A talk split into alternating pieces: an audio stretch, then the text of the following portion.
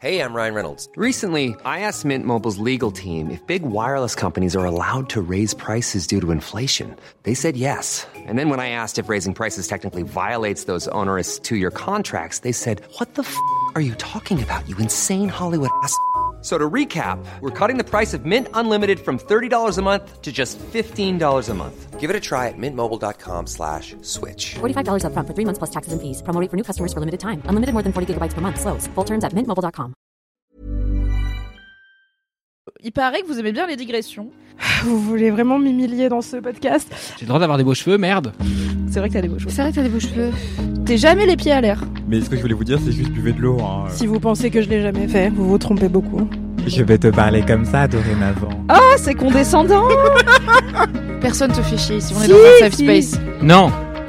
It's drums time, bitch. Je me pleure. N'arrêtez pas d'écouter, laisse-moi kiffer.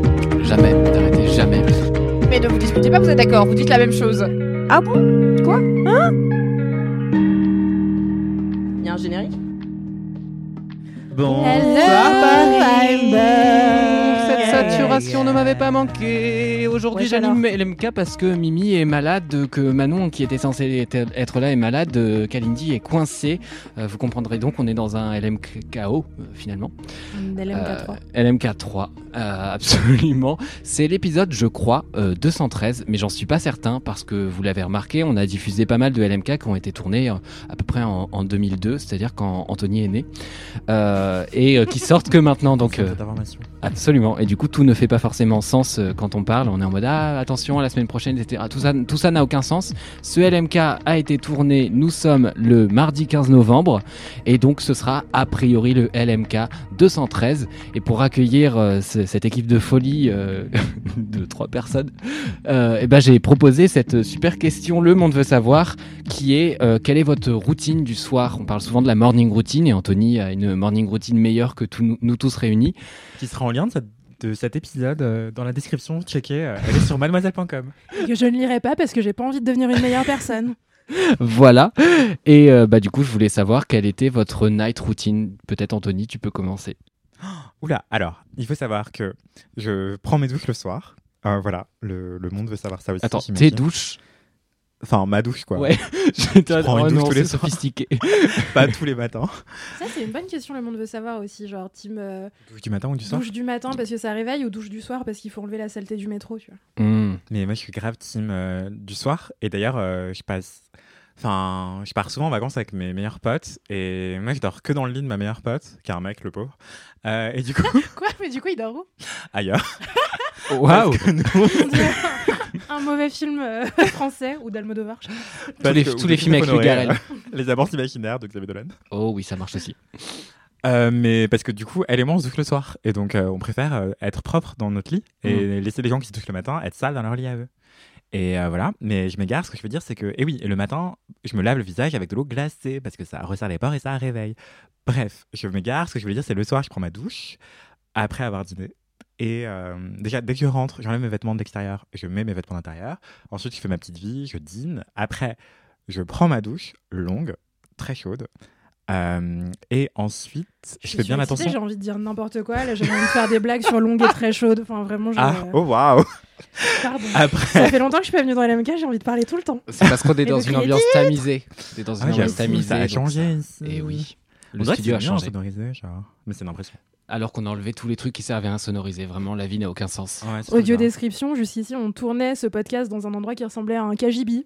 Oui. Entre des trucs qui servent à insonoriser les murs mais qui étaient posés par terre. Un vélo, Un vélo, trois lampes et euh, des bouts de. D'outils technologiques qui n'avaient pas de sens. Et Et un gens. canapé avec les, re- les ressorts qui ressortent dans nos fesses. Ah, ça, je crois qu'il ça, c'est toujours vrai. Hmm. Ah oui, pardon, désolé Mathis. non, mais c'est le bisutage euh, pour faire dépenser les vies. Euh, Yes. Mais on y reviendra. Euh, du coup, je prends ma douche longue et chaude. ah non, je l'ai redit la même Tu l'entends maintenant? Je m'en étais pas rendu compte. Avec... Enfin, non, j'ai pas placé la marque parce que je suis pas payé. Euh, Yes. Mais euh, du coup, après ça, surtout, c'est important de faire une, une température différente pour le visage et pour le corps, sinon vous allez enlever tout euh, le sébum positif pour votre visage. Bref, je m'égare. Et du coup, euh, après la douche, du coup, c'est un, une essence ou un tonique sur le visage. Après, c'est en sérum. Après, c'est du rétinol. Après, c'est une crème de nuit. Et après, c'est le baume à lèvres. Et pour le corps, bah, lait corporel euh, sur tout le corps parce qu'en fait, j'ai une peau très atopique. Je suis très sujet à l'eczéma. Après, c'est tisane. et après, je vais me coucher. Et là, c'est hyper important. Je pense que c'est hyper important d'avoir un rituel pour s'endormir. Et parce que votre corps, il comprend que vous allez vous coucher et du coup, vous endormez comme ça, direct. Et moi, vraiment, genre, Alors là, j'écoute. j'ai une brume d'oreiller à la lavande que je spray sur tout ma, toute ma literie. Et j'ai une tête d'oreiller en soie. je suis On dirait que t'habites dans une pub. On dirait une pub pour le parfum, genre euh, dans lesquelles j'ai envie d'habiter, alors que moi je suis en mode ah ouais, je, dors sur mon chat et puis mon mec il me met un coup de coude et c'est pas Non, grave, on va bien dormir cette nuit. Tu vois. Ma vie est chaotique, sauf les éléments ultra, ultra routiniers, genre le petit déj, la morning routine et la night routine. Mais Stéphane Bern, il pourrait raconter ta, ta vie dans une soirée spéciale, c'est fou. Non, parce que ma chambre, c'est un bordel, genre. Mais mon Oui, mais lit. ça, il le sait pas. De toute façon, il commet des erreurs historiques, donc il pourra se tromper là-dessus. Enfin, je veux dire, c'est- elle est bordélique, c'est pas un bordel, il y a. Bref, qu'importe. Oui, Euh, voilà, c'est et, ça. euh, Il y a de la soie partout. Tout guillerait. bah, du coup, justement, j'ai un masque pour les yeux en soie, mais Oh avant non de mettre le masque pour les yeux en soie, C'est écrit quoi dessus? Il y a rien écrit dessus. Oh. Mais eh ben, j'ai un- avant le masque pour les yeux en soi, j'ai un autre masque qui est le même que Audrey Hepburn, Audrey Hepburn porte dans Breakfast at Tiffany's. Euh, et en fait, il est, euh, je le mets sur mon front le temps de m'endormir. Et quand je sens que le sommeil arrive, je change de masque pour mettre celui en soie et je le mets sur mes yeux. Pourquoi? C'est quoi la différence? Parce qu'en fait, celui de Audrey Hepburn, euh, j'ose pas le laver. J'ai peur qu'il s'abîme. Et du coup, alors que celui en soi, j'ai l'habitude de le laver. Donc il est un peu détendu et donc il est moins serré. Donc ça me serre moins le visage et donc c'est encore mieux pour dormir. Mais celui que t'as sur le front, il sert à quoi du coup? En fait, j'ai souvent mal à la tête.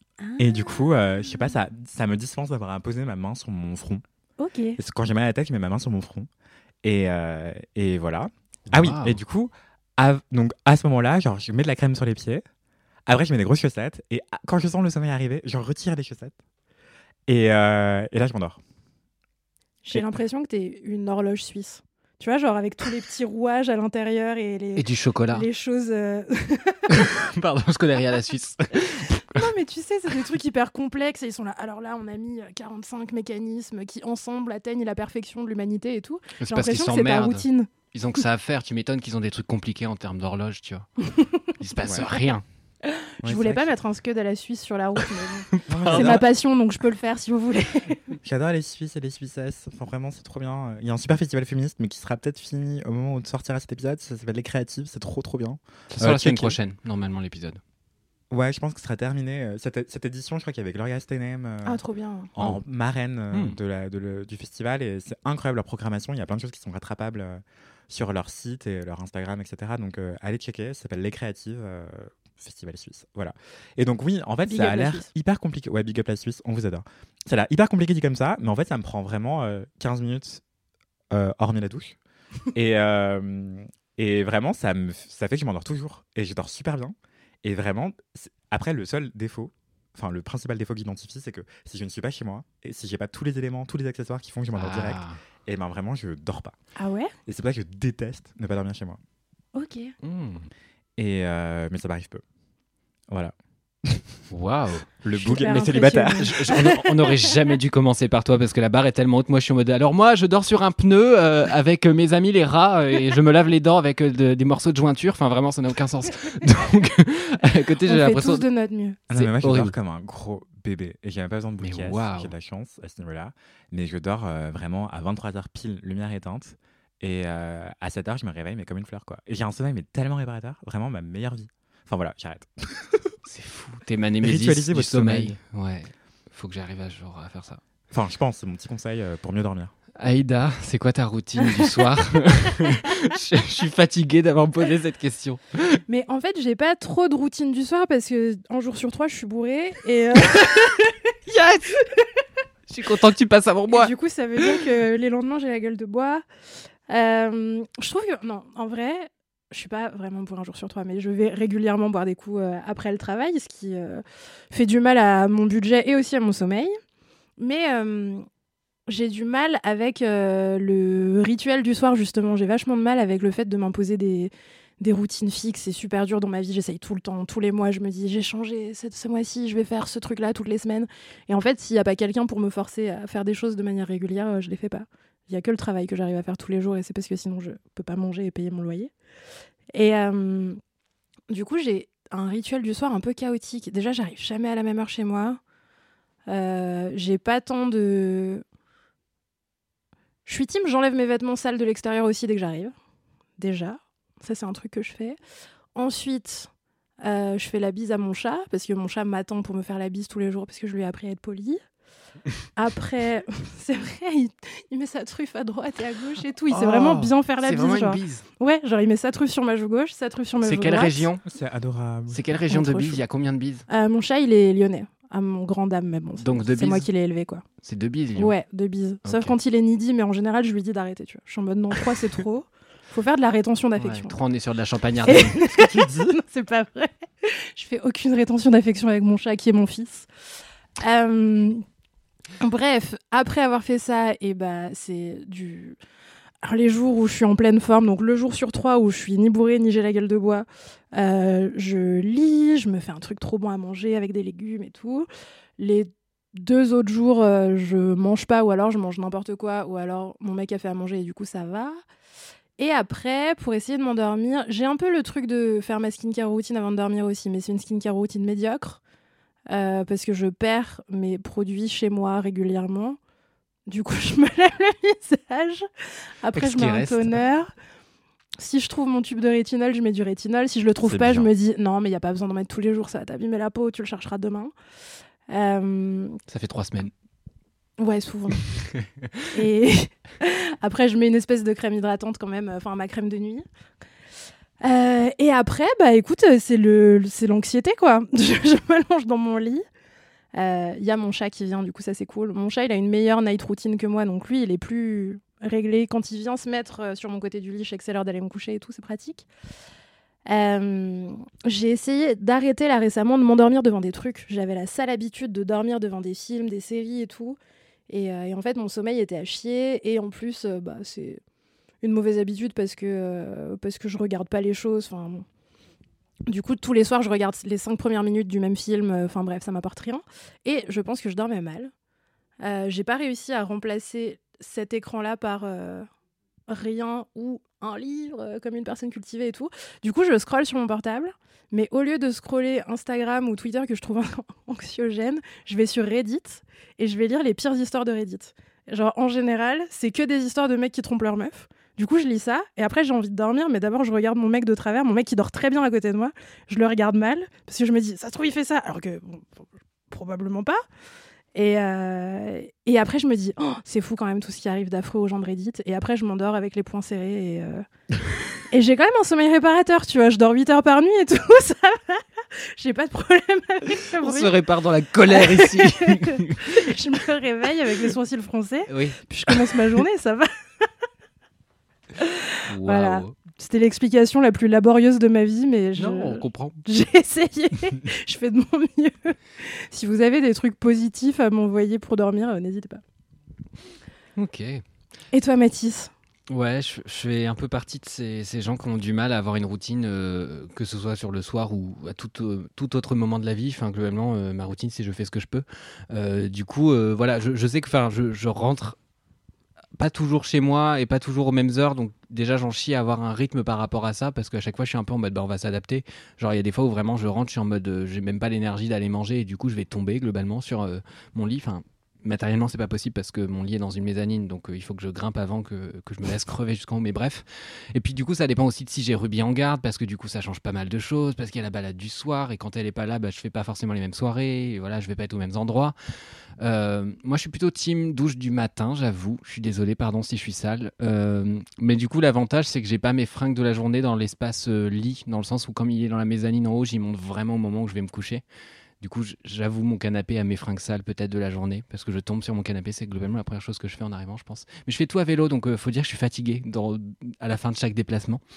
Euh, Et t'as pas la saleté du métro, ce qui est quand même vraiment Oui. moi le truc qui me gêne le plus. Par contre, ah oui, je me lave les mains. Des pots d'échappement, ça compte quand même, non? C'est vrai. Bah, je me lave les mains et je me lave le visage, globalement. C'est les... Ça fait partie des premiers trucs que je fais en arrivant. Euh, Enfin, partout où j'arrive, de toute façon, je me lave toujours les mains. Genre, je fais un zinzin là-dessus. Mais les guidons des, des Vélim me dégoûtent un peu. Enfin, je sais pas, je sais pas combien de gens. ont- Bref. Du coup, après ça, bah, ça dépend à quel point je traîne, mais je traîne beaucoup parce que j'ai vraiment beaucoup de mal à me dire cette journée est terminée et t'as pas fait un quart de tout ce que tu voulais faire. Et du coup, j'ai vraiment du mal à faire ce deuil de ça y est, c'est terminé. Sachant que le problème, c'est que moi, j'ai besoin de beaucoup de sommeil. Donc, en fait, c'est un peu irréconciliable. C'est que j'ai besoin à la fois de beaucoup de stimulation, beaucoup d'activité et à la fin de la journée, faire un bilan en mode waouh, j'ai construit trois Titanic aujourd'hui.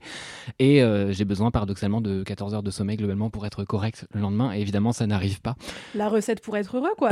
Des ambitions inatteignables et le non-respect de sa santé physique. Vraiment, on est sur Sisyphe, euh, mais genre euh, vraiment le, le boulet, on est tout en bas euh, avec le boulet, et en plus c'est genre l'Auvergne. Voilà, l'enfer. Et du coup, bah après arriver dans le lit, bah, c'est un peu comme toi, c'est beaucoup l'anxiété. Donc moi je lis pour le coup un petit peu. Et au général, je me rends compte que je suis très fatigué à ce moment-là. Du coup, je referme le livre en mode bah, je vais pouvoir dormir. Voilà, donc là, on au début de la routine. c'est que finalement, il va se passer deux heures où je suis trop fatigué pour lire. Euh, mais euh, vraisemblablement trop actif pour que mon cerveau s'éteigne et que j'arrête de penser et que j'arrête de ruminer et que j'arrête de faire des tops euh, de ma journée. Je fais genre le top 5 des trucs que j'ai préféré faire aujourd'hui, le top, enfin je fais que Tu fais ça je fais Mentalement, tu les écris pas? Je- Non, je les écris pas, je fais des listes. Et euh, quand vraiment j'arrive pas à dormir, je suis obligé de d'écrire les choses. Parce que des fois, je pense à d'autres trucs, je pense à des projets, je pense à des trucs de taf, etc. Et je suis obligé de me re- reprendre mon téléphone. Que un temps, essayé de ne pas amener dans ma mezzanine en me disant je vais être sain maintenant, je vais pas avoir mes appareils électroniques avec moi. Et puis au bout de trois fois, en avoir marre de descendre ma putain d'échelle pour éteindre mon alarme qui s'était réveillée, enfin qui s'était remise trois fois. Tu sais, le matin, euh, en gros, je laissais mon téléphone en bas et du coup, le truc sonnait et j'étais vraiment en mode ah, ça fait longtemps qu'il sonne, il faut vraiment que je me lève. Et je pouvais pas le couper comme tu fais quand tu l'as à côté de toi. Vous Mm. voyez Du coup, c'était très chiant. Donc, du coup, maintenant, j'ai craqué, j'ai mon téléphone avec moi en haut, ce qui fait que je rallume TikTok le soir. Je Enfin, comprends pas pourquoi tu fais pas arrêter l'alarme le matin et tu restes en bas. Bah parce que j'ai la flemme de descendre l'échelle. Arrêter l'alarme, c'est déjà la fin du processus. Le processus étant descendre l'échelle et bouger du lit déjà de base. Je suis vraiment pas du matin, moi je déteste me lever. D'accord, d'accord, d'accord. Oui, par contre, ça me force à me lever, c'était l'avantage. Mais du coup, ça me levait grognon, tu vois, j'étais pas content. Je préfère prendre 5 minutes le matin, au moins le temps d'être en colère, et après ça va. Mais je suis, je suis pas du tout matinal pour le coup. Et du coup, ouais, le soir, je, je scrolle facilement, euh, enfin, je rallume régulièrement le portable parce que je, ouais, je, suis en mode, euh, bah, je me fais chier, ça fait une heure que j'attends le sommeil, ne vient pas, euh, c'est très pénible, et du coup, je vais refaire des listes. Ah non, je l'ai déjà faite. Et voilà, on est là-dessus. Bon, je suis ascendant vierge, donc les listes, ça doit être un peu ça. Euh, Je fais jamais de liste. Ça ressemble à de l'ébullition- mentale, euh, mais je suis pas ta psy. Mais Oui, bah, il y a un truc de cet ordre-là. Il y a un truc de genre, euh, la journée euh, met du temps à se terminer dans ma tête et du coup, je suis encore en train de. Enfin, je sais pas comment tu définis l'ébullition mentale. Peut-être que ça serait un truc intéressant à voir, mais. euh, bah, c'est euh, pas c'est plus psychologique que psychiatrique. Je suis pas sûr que c'est une réalité psychiatrique, mais euh, Mhm. je suis pas psy encore une fois. Et à vous de checker, mais il me semble que c'est euh, ça ressemble un peu à un trouble de l'attention. C'est euh, en gros ne pas savoir arrêter ses pensées. Euh, après, c'est à, un- c'est à un point path- pathologique en fait. C'est tout le monde peut se dire ah oui j'ai les pensées qui vont dans tous les sens et tout bah c'est ok. Mais quand ça devient pathologique, et ben là on peut parler d'ébullition mentale. C'est quand t'as vraiment le cerveau qui passe saute d'une idée à l'autre en permanence et tout. ouais. Ouais, on n'est pas très loin de ça. Après, c'est par phase. Il y a des phases où ça va mieux. Euh, après, je suis quelqu'un qui vraiment a eu beaucoup de difficultés à s'endormir euh, dans, dans ma vie et du coup, ça revient par phase. Je suis plus ou moins insomniaque selon les phases. Après, je fais pas des insomnies euh, gravissimes, c'est-à-dire ça, ça traîne jusqu'à 2-3 heures du matin, ça me fait chier. Mais ça, c'est les fois où ça va mal. C'est pas des insomnies jusqu'à 6 heures, machin et tout. C'est pas, on n'est pas à ce niveau-là, ça va.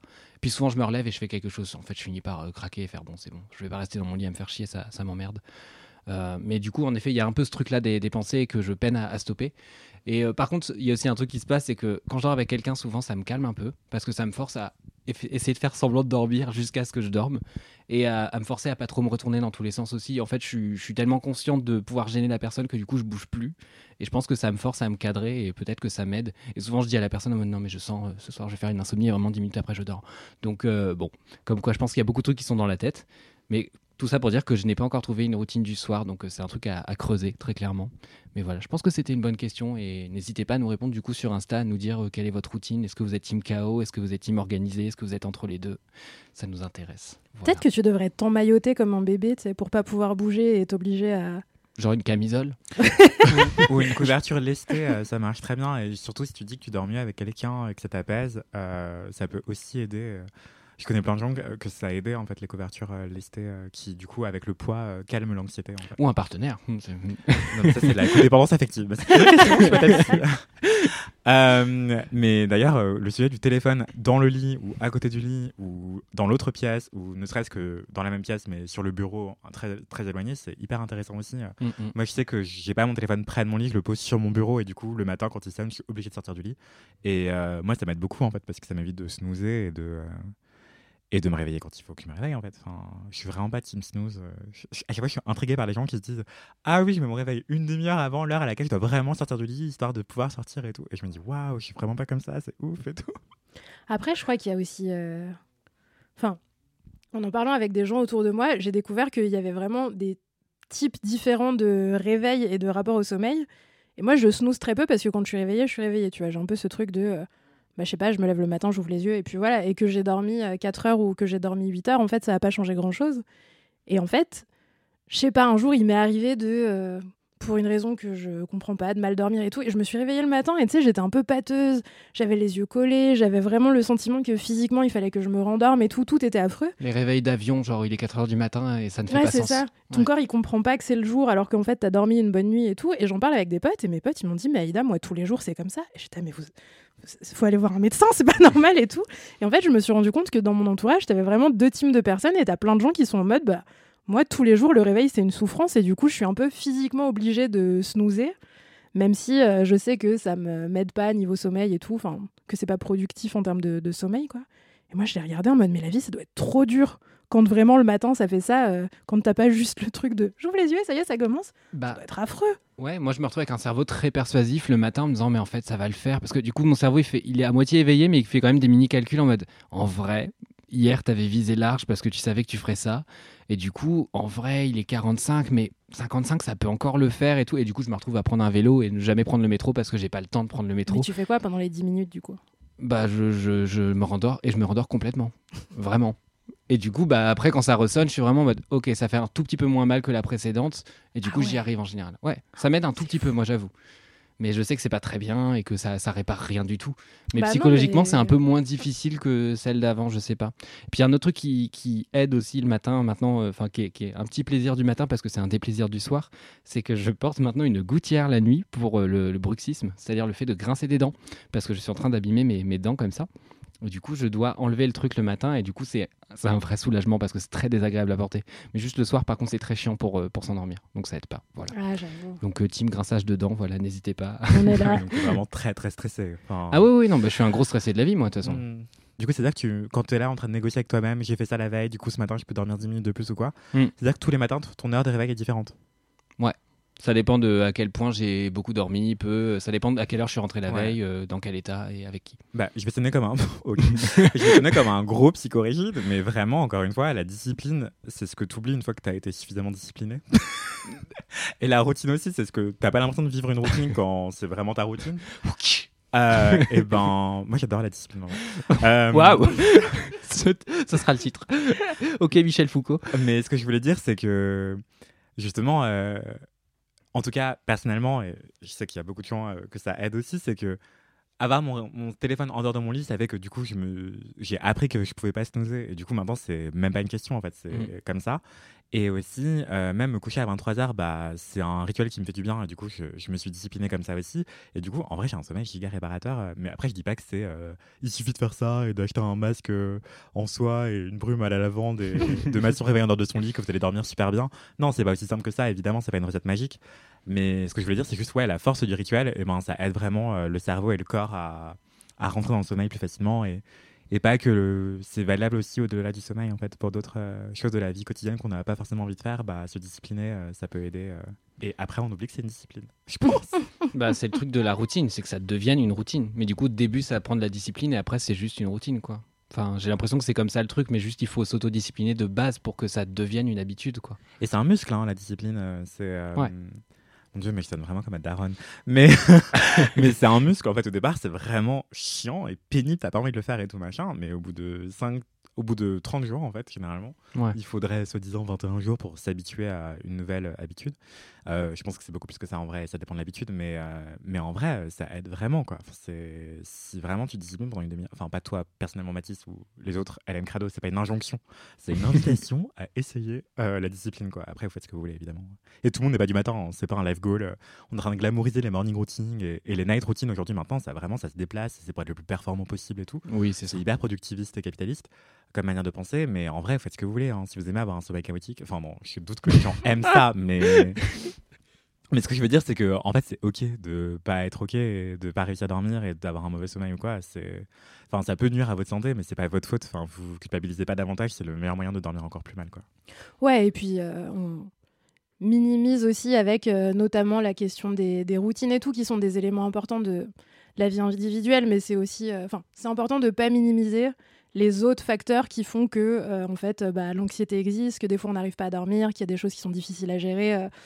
Bah, en fait, euh, quand on subit des pressions au travail, euh, qu'on a des soucis euh, de, j'en sais rien, d'environnement, de famille, de proches de manière générale, certes, la discipline, ça peut aider, mais ça répare pas non plus des situations problématiques, donc vous faites pas non plus du mal. euh, si- Ouais, Enfin, c'est clair. En tout cas, n'oubliez pas d'interroger les événements, enfin, les, les choses, les facteurs extérieurs à vous qui peuvent causer aussi euh, des, des soucis à ce niveau-là. En tout cas, moi, c'est ce que je fais souvent parce que j'adore dire que c'est pas ma faute et que et que c'est les autres le problème. Et c'est très souvent le cas. J'ai vérifié toute ma vie. C'est une transition parfaite pour parler des autres et du coup parler des autres qui nous parlent, euh, c'est-à-dire des commentaires. C'était très alambiqué. Est-ce que vous avez des commentaires puisque ça fait euh, 14 ans qu'on n'a pas tourné un LMK En vrai, euh, petit contexte, du coup, je vous parlais au début des épisodes qui sont sortis euh, il y a longtemps, etc.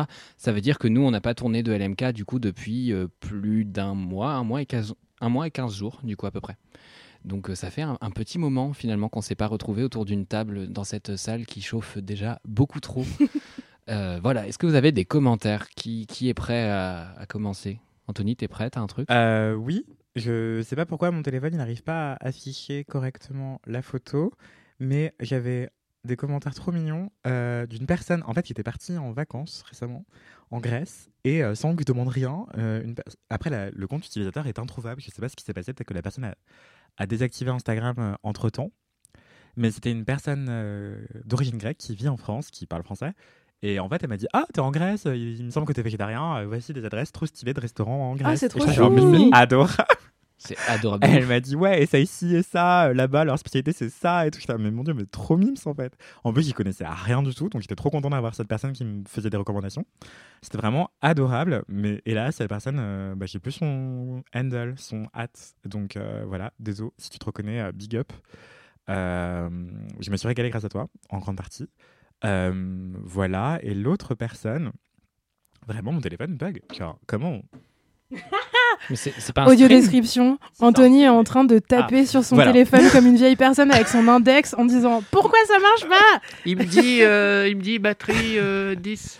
Oui, alors il faut savoir que j'ai 20 ans euh, réellement, mais en fait, euh, dans mon corps euh, et ma tête qui a 90 ans, du coup, je ne sais pas utiliser la technologie. Et donc, souvent, dans l'open space, je crie Hé, la Gen Z, comment on fait TikTok? Voilà. C'est vrai. Donc, je m'égare. J'ai un autre commentaire d'une personne qui s'appelle euh, at Alexis Did It Again, qui me racontait euh, être parti en vacances en Estonie. euh, et qui me disait ah tu vas trop t'amuser à Athènes voilà ce que je te recommande aussi donc c'était trop sympa Tout le monde te recommande Euh, des trucs, c'est génial. ouais, grave.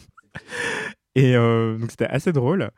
Et j'avais une autre personne qui m'a envoyé une super adresse de salon de thé dans le Grand Est, mais en fait elle m'a fait un vocal. Du coup, je ne peux pas l'écouter pendant l'enregistrement. Donc voilà, ça vous apprendra à faire des vocaux.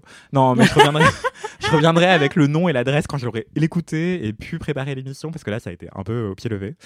Euh, mais c'est un salon de thé trop bien, avec des madeleines assorties à des thés.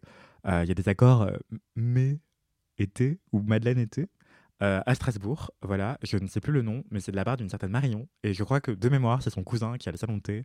Et je crois qu'il y a un jeu de mots avec Proust, mais je sais plus. Euh, il y a sûrement 90 000 salons de thé qui ont un jeu de mots avec Proust en nom. Donc euh, voilà, je vous retrouverai l'info et je le dirai dans le prochain épisode où je serai. Merci Marion. Je, te- je me moque de ça avec les vocaux, mais en vrai, merci quand même pour ton commentaire, c'était adorable. Je créditerai l'adresse comme il se doit la prochaine fois. Trop bien. Après, on pourra la mettre dans les, personne. on pourra la mettre dans les notes du podcast en vrai l'adresse. Ah oui, ah oui, Et oui, voilà. j'ai- j'existe. Ida, est-ce que tu as un commentaire? Euh, moi, j'ai pas de commentaires parce que ça fait longtemps que je suis pas venue dans LMK. C'est En vrai. vrai, euh, même euh, avant, avant la pause, je crois que j'avais, j'avais raté quelques enregistrements pour des raisons de, de vacances et de trucs. Mais euh, j'ai reçu énormément de DM au moment où il y a eu cette espèce d'algorithme là sur Twitter qui disait ça c'est de gauche, ça c'est de droite. Hmm. Euh, mes messages ont été envahis de personnes qui me disaient Oh mon Dieu, Aïda, est-ce toi? Euh, Ce n'est pas moi, car j'ai fait plusieurs tests avec cet algorithme et il dit que laisse-moi kiffer, c'est de droite. Donc, non, j'ai pas fait ça, fake news. Il dit que les pigeons, c'est de droite, ça, ça aurait pu être moi. Mais j'ai aussi essayé avec Alix Martino et il disait qu'Alix Martino, c'était de droite. C'est vrai. Euh, je ne recommande pas cet algorithme qui dit des trucs faux et malheureusement, je ne l'ai pas inventé. Mais vraiment, vu à quel point tout le monde se met à faire des trucs, euh, ça c'est de gauche, ça c'est de droite et à gagner de l'argent avec ça, je me dis que soit j'ai raté le coche, soit tous les LM Crado capitalisent sur mes super blagues d'il y a 10 ans. Euh, je sais pas, faut que je réfléchisse à comment capitaliser sur ce qui est de gauche et de droite. C'est Bah, vrai. Il y a une petite recommandation culturelle. Il y a Blast, le média indépendant, qui a sorti une vidéo YouTube où il interviewe un cardiologue de mémoire qui a écrit un livre qui s'appelle euh, Pourquoi fumer, c'est de droite. Euh, vraiment, je recommande à tous les fumeurs et non-fumeurs et toutes les fumeuses et non-fumeuses de regarder cette vidéo parce que c'est hyper intéressant. Oui. Et euh, vraiment, mais j'étais estomaqué, quoi. Époustouflé son mauvais jeu de mots avec la cigarette. Donc voilà, euh, allez voir cette vidéo, c'est trop intéressant. Voir, lisez le livre, si vous pouvez. Oui. Bah oui, pourquoi pas.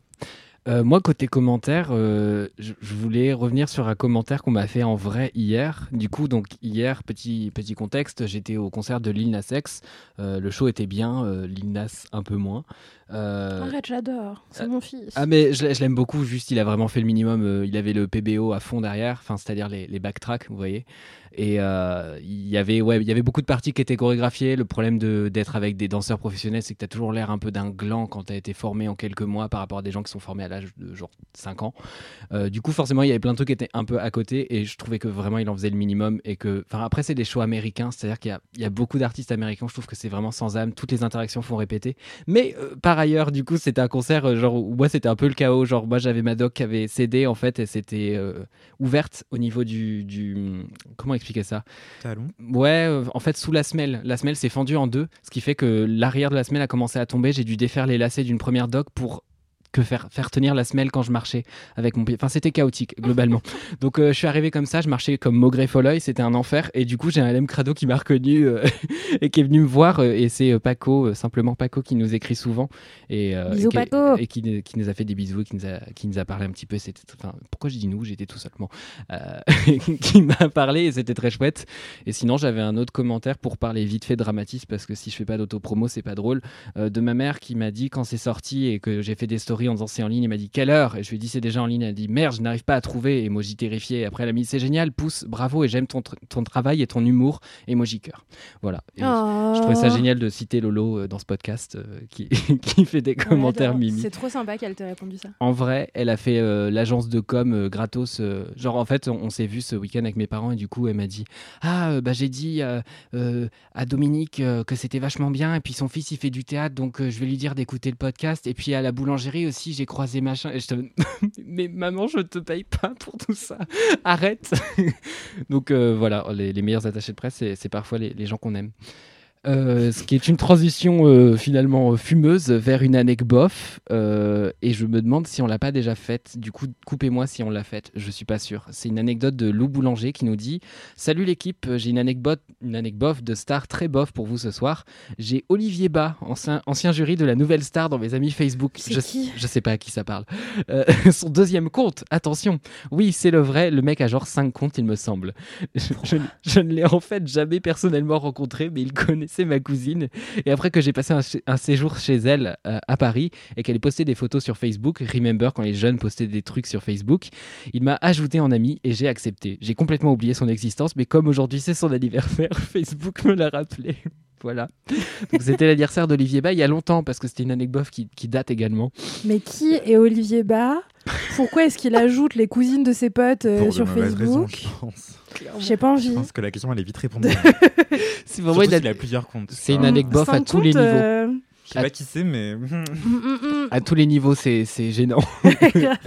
mais surtout, euh, enfin, il y a aucun jugement dans ma question. Mais pourquoi vous acceptez des gens que vous connaissez pas sur Facebook? Bah, je sais pas. Je sais que pas mal de gens que je connaissais ont, ont fait ça un temps. Je crois qu'il y avait un temps où tu étais content d'avoir vraiment beaucoup d'amis en, en termes de nombre. Genre, enfin, moi, je me souviens qu'au collège et au lycée, ça comptait pas mal. Et puis après, euh, j'étais vraiment en mode, bah, on va enlever les gens au fur et à mesure de la vie. Et du coup, je faisais des gros tris euh, par séquence. Mais je sais qu'un temps, ouais, euh, j'ajoutais un peu n'importe qui. hein. Et si la personne, elle est genre un peu connue, Ouais, c'est ça. il y a moyen que ce soit un, ouais. peu, un peu stylé, tu vois.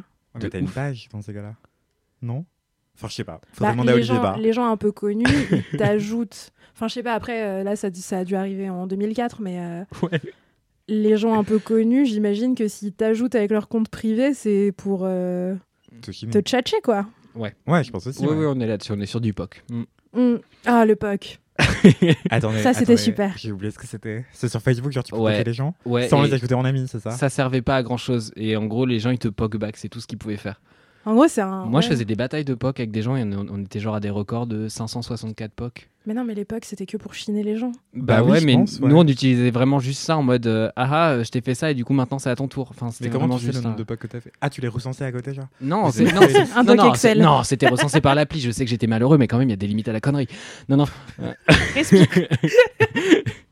Et c'est le moment idéal pour enchaîner sur un jingle qui n'est pas un jingle de Marine Normand car vous nous haïssez euh, avec ce jingle. Euh, Peut-être que ça peut être parce que Aïda elle est un peu triste. Donc pour Aïda, non, ce sera un jingle de Marine ça, ça Normand. peut ne pas l'être parce que la vérité, c'est que moi, je les écoute pas, les jingles, quand on enregistre. Je les écoute que quand j'ai envie d'entendre la voix de Marine. C'est vrai. Du coup, je ne, je ne les subis pas dans mes écouteurs comme vous. Bah, on verra ce qui m'inspire au même. montage. Voilà, on verra. Le Matisse du futur euh, choisi. Je me présente, je m'appelle Jean-Kiff. Ouais. Waouh, Merci, merci, Valentin. Valentin. Une coordination presque parfaite. Anthony, c'est quoi ton kiff? Mon kiff, c'est euh, mes vacances en Grèce, justement. Enfin, je dis en Grèce, mais c'est pas tout à fait vrai. C'est plutôt mes vacances à Athènes. Euh, C'était hyper sympa parce que, en fait, euh, il faut sachez que, comme dirait euh, Amélie, dans Secret Story, c'est ça?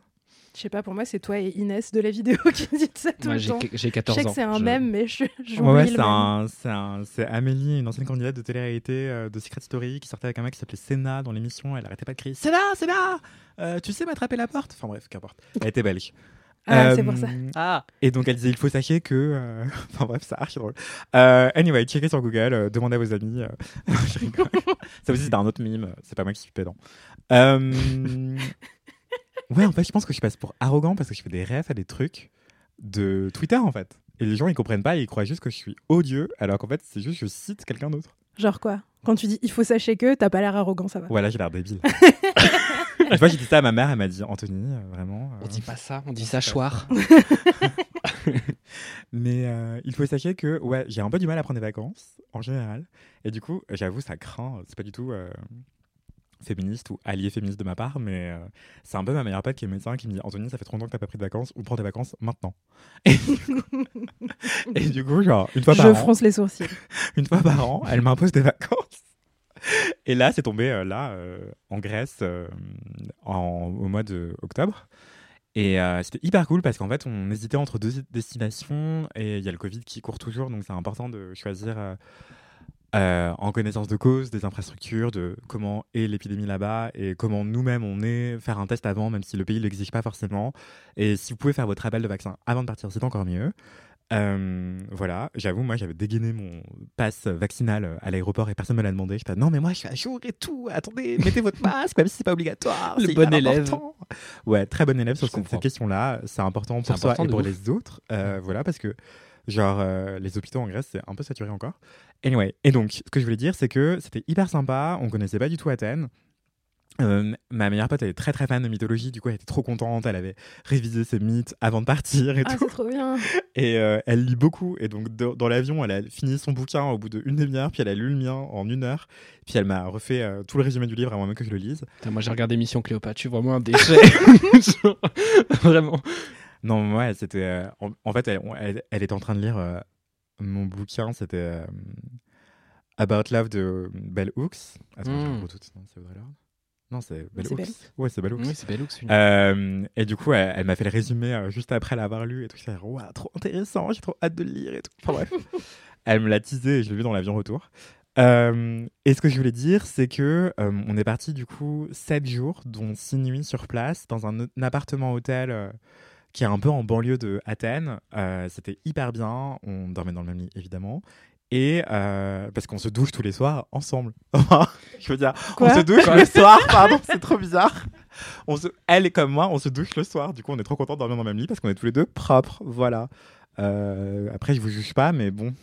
Euh, non, mais et du coup, en fait, c'était trop bien parce qu'en fait, on, on marchait toute la journée. En fait, euh, Athènes, les transports en commun, de ce que j'ai compris, parce que je parle pas grec, euh, c'est assez cher le métro.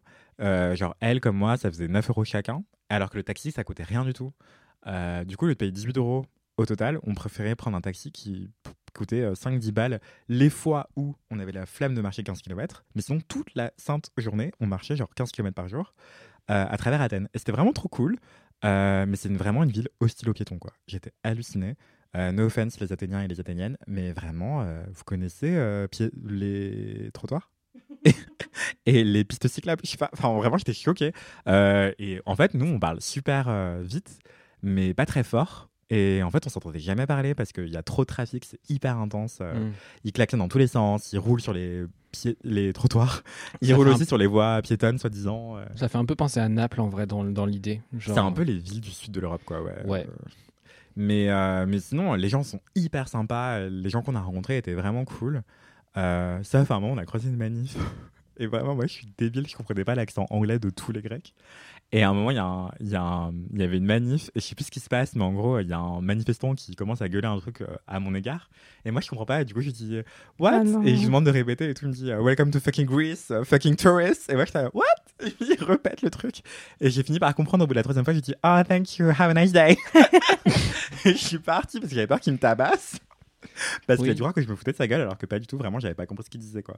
On avait pas Euh, l'air sur une manif bonne vibes. Non, c'était pas une manif bonne vibes du Mm. tout.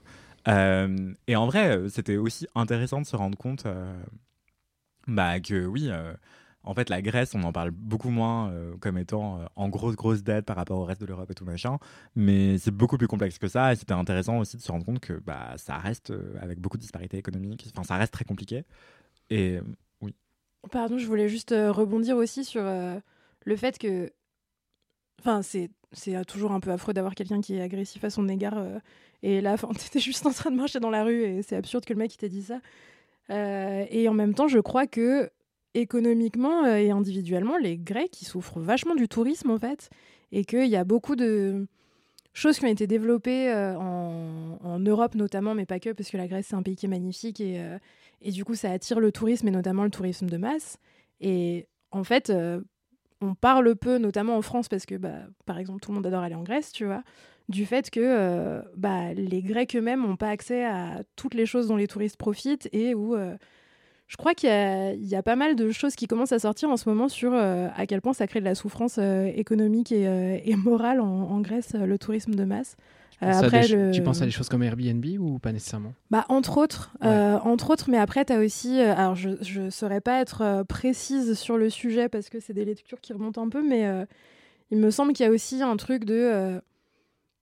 L'État aide les Grecs à partir en vacances, notamment parce qu'en fait, les lieux de villégiature en Grèce sont pris d'assaut par les touristes et du coup sont très chers. Donc, les Grecs eux-mêmes peuvent pas, en fait, euh, partir en vacances dans leur pays, ce qui est en général l'option la plus coûteuse et. euh, bah, la moins coûteuse, je veux dire, euh, et, et la plus pratique, éco-responsable si c'est ça qu'on, si c'est ça qu'on a envie de placer en priorité aussi.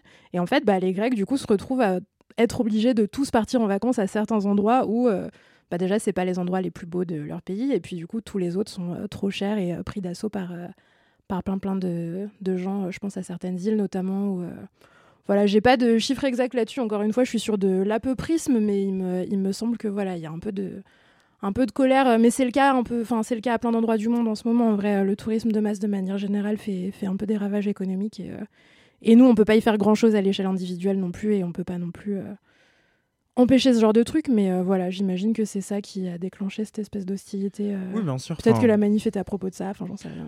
En tout cas, euh, je l'ai. Enfin, je pense que son grief était légitime. Hein. J'ai pas du tout contesté ce truc. Je me suis juste éloigné. J'ai essayé de comprendre de, de quoi il, il en ressortissait euh, par rapport à la manif, mais j'ai pas tout compris euh, parce qu'il manifestait pas en Bah anglais. ouais, de toute façon, tu veux savoir, c'est en grec.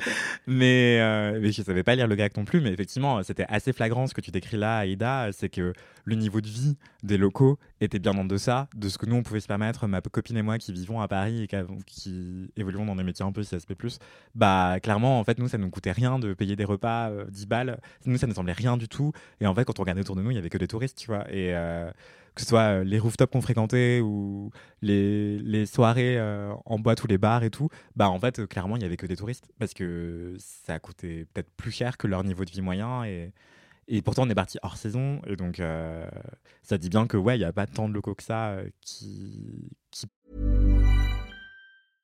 When it comes to your finances, you think you've done it all. You've saved, you've researched, and you've invested all that you can. Now it's time to take those investments to the next level by using the brand behind every great investor, Yahoo Finance. As America's number one finance destination, Yahoo Finance has everything you need, whether you're a seasoned trader or just dipping your toes into the market. Join the millions of investors who trust Yahoo Finance to guide them on their financial journey. For comprehensive financial news and analysis, visit yahoofinance.com, the number one financial destination, yahoofinance.com. peuvent se permettre euh, le train de vie qu'on a pu se permettre nous euh, en tant que touristes avec euh, notre pouvoir d'achat de français qui partons dans un pays où le pouvoir d'achat est plus faible et le salaire moyen plus faible aussi. Et donc oui, ça nous a un peu au visage effectivement cette, cet écart social, cette violence sociale aussi. On n'était pas fiers de ça non plus évidemment. Mais oui, euh, du coup, c'est un peu difficile de Ouais. rebondir après ça. Je suis désolée. En plus, Non, non. je disais pas du tout ça dans un truc culpabilisateur Non, et tout. Franchement, me on fait tout ce qu'on peut, euh, que ce soit nous autour de la table ou pour les auditeurs, tu vois. Mais euh, Ouais, c'est ouais, vrai je- que parfois, on, on oublie parce que aussi l'information arrive peu jusqu'à nous. Parce que. Ah, mais je pense que tu as raison de le souligner. hein, et justement, nous, ça nous a marqué aussi. on se déplaçait uniquement à pied, sauf les rares fois, effectivement, où on, on avait marché 15 km. Et le soir, on était vraiment trop fatigué pour rentrer à pied. Et ben, parfois, on allait dans, du coup dans des vestiges archéologiques, des choses comme ça. Et il y avait des cars et des cars et des cars de touristes qui descendaient. Et c'était impressionnant parce que c'était hors saison. Il y avait quand même des, enfin, plusieurs cars d'affilée qui sortaient. Quoi. Donc, euh, on se disait, mais c'est fou. C'est vraiment, oui, du tourisme de masse, euh, à proprement parler. Et, et j'ose même pas imaginer pour, euh, pour les petites îles de Grèce, par exemple, où, ça doit être, enfin, où les écosystèmes sont plus fragiles. Donc, ça doit être beaucoup plus dur que relativement dans les terres comme à Athènes. Quoi. Donc, c'était assez euh, impressionnant de se rendre compte de ça. Et c'est aussi euh, dingue euh, l'image qu'on peut se faire de, de Athènes. Je vais juste parler d'Athènes parce que c'est vraiment ce que j'ai visité. Bah, en fait, c'est une ville qui, dans son tourisme et dans l'image qu'elle donne d'elle-même aux étrangers, est vachement bloquée dans le passé, l'Antiquité, quoi. Et du coup, c'est assez peu valorisé l'Athènes contemporaine, en fait. Et donc, c'est vraiment dommage. Nous, c'est ce qu'on essayait de découvrir et en parlant avec des locaux, dans des bars, des restaurants, euh, et même dans la rue parfois, euh, quand les gens- parce qu'en fait, vraiment, les gens étaient adorables avec nous. euh, les, les 9 dixièmes des gens, euh, ils nous parlaient euh, hyper facilement et tout. Euh, ils se souvenaient grave de nous aussi. Enfin, Ouais, c'était improbable. euh. Après, bon, euh, en fait, euh, je suis noire et ma meilleure pote, est, elle est euh, asiatique. Et du coup, genre vraiment, à chaque fois, ça les marquait, ils se rappelaient de nous et tout. Enfin bref, et ils nous parlaient tout le temps de ça. Enfin, c'était un peu gênant aussi. mais, euh, mais ils étaient très attachés à se dire Ah oui, vous êtes en couple, c'est hyper original et tout. Ah non, on n'est pas en couple, mais on va pas vous raconter notre life en fait. Laissez-nous tranquille. Mais tout le monde n'était pas insistant là-dessus. hein, Vraiment, ça a été relevé 3-4 fois. C'est juste qu'on était surpris quand les gens se souvenaient de nous. Anyway, ce que je voulais dire, c'est juste genre, bah, c'est cool aussi de voyager euh, pour découvrir un autre pays, évidemment, une autre ville, une autre culture. Et euh, ça nous a aussi permis de voyager en nous-mêmes, en fait. C'est, euh, je crois qu'on n'a jamais parlé aussi profondément, ma meilleure amie et moi, de ce qu'on pouvait vivre. Et en fait, là, là-bas, comme on était parfois renvoyés à notre race sociale respective et racisés, euh, du coup, par le monde extérieur, ça nous a aussi permis d'avoir d'aborder cette question-là qu'on n'avait jamais abordée de manière explicite aussi longuement que tous les deux. Parce que bah, on a grandi dans une ville, une banlieue verte, comme on dit euh, chez les gens qui savent. Euh, je rigole. Là, c'est une référence, encore une fois. Pardon, je vais encore passer pour un gros pédant. Euh, mais du coup, ma meilleure pote et moi, on vient de banlieue sud, euh, très très verte, avec beaucoup de, de parcs, et c'est un peu bourgeois. Et du coup, bah, on a été scolarisés scolarisés dans des lieux très très blancs aussi. Et euh, du coup, on n'était pas toujours euh, majoritaire en termes de personnes racisées. Bref, on était assez minorisés, quoi. Et ce que je voulais dire, c'est que euh, du coup, c'est des questions qu'on n'a pas tellement abordées parce qu'on était très très minoritaire et donc c'était pas un sujet euh, de discussion euh, courante, ni même important ou quelque chose qu'on avait besoin de relever. Et c'est vraiment très tardivement qu'on a commencé à en parler explicitement. Et là, la première fois qu'on en a parlé longuement parce qu'on était que tous les deux et pas avec nos autres meilleurs amis qui sont blancs, la majorité d'entre eux. Et du coup, c'était hyper approfondi et intéressant et trop agréable comme séjour aussi par rapport à ça. Parce qu'on a mis grave de choses à plat et on a parlé de- d'expériences glorieuses et moins glorieuses. C'était trop cool, quoi. Donc c'était un voyage intérieur aussi, quoi. C'est ça que je voulais dire.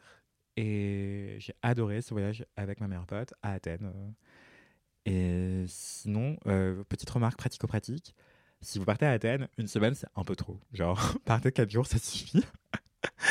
Mais, euh, ou alors, si vous avez une semaine entière, bah, profitez-en pour aller voir le Péloponnèse ou, ou d'autres choses encore, quoi. Mais voilà.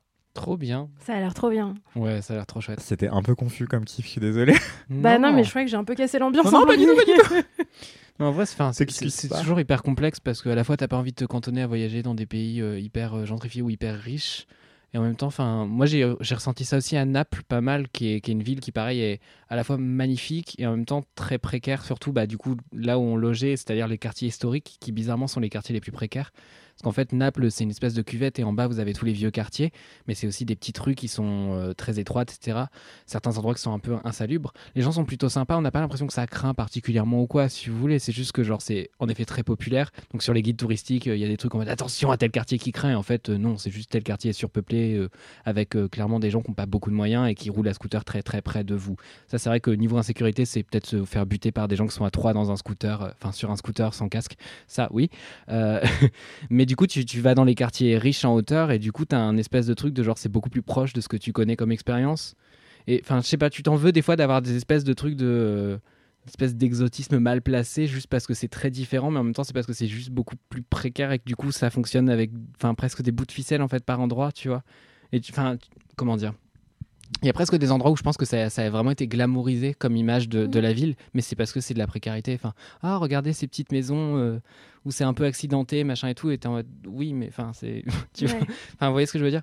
Du coup, c'est toujours une, une position, qui- une position qui est compliquée parce que à la fois, je trouve que c'est intéressant et important de voir. Et, euh, et puis en fait, tu peux ne pas te comporter comme une, merde et euh, par ailleurs favoriser des grosses franchises qui gardent des gens euh, sur place. Et là, on a favorisé les locaux au maximum et tout. Et les gens sont adorables pareil et tout. Ils sont. Enfin, voilà. Mais, mais c'est un vrai sujet. Je pense que c'est un vrai questionnement dans, dans les voyages et qui est compliqué. Et encore plus quand il y a un décalage culturel beaucoup plus fort. Parce que là, je parle de Naples, mais j'imagine que des gens qui vont voyager. Au, fin fond du monde, euh, enfin voilà, il y, a- des pays où vraiment c'est très flagrant. Surtout moi, typiquement en tant que blanc, euh, vraiment privilégié, euh, c'est une question qui vraiment m'anime et m'empêche de voyager à plein d'endroits, par peur de vraiment être un, couillon en fait, tout simplement.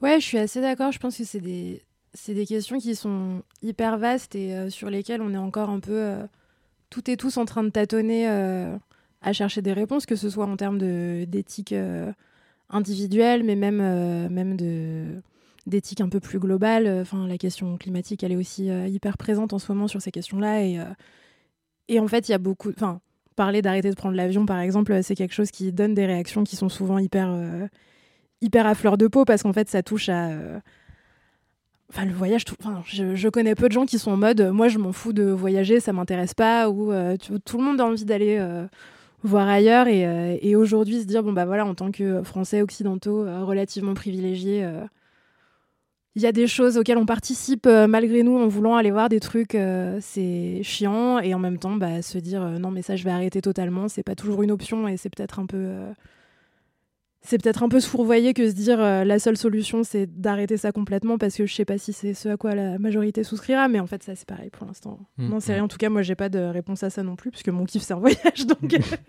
Bah, c'est l'occasion d'enchaîner sur ton kiff justement parce que l'heure tourne. ouais grave on va C'est- De éviter toute façon, de- c'est un épisode spécial voyage. hein. Je spoil mon propre kiff, mais euh, vous le saurez, c'est un épisode à thème. Voilà.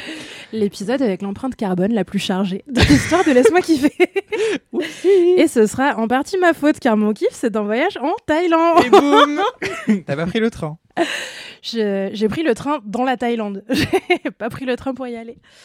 Euh, ouais, j'ai pris des j'ai pris des vacances euh, ce mois-ci, enfin, entre le, des vacances à la Toussaint globalement.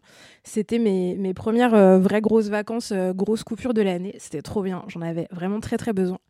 Et euh, il s'avère que pour mes 30 ans, euh, mes, mes copains et et voilà, et ma famille et les gens qui m'aiment et que j'aime aussi très fort m'ont fait une grosse cagnotte pour que je puisse partir en voyage. Et, euh, et j'ai- voilà, et je l'ai utilisée pour aller voir la Thaïlande.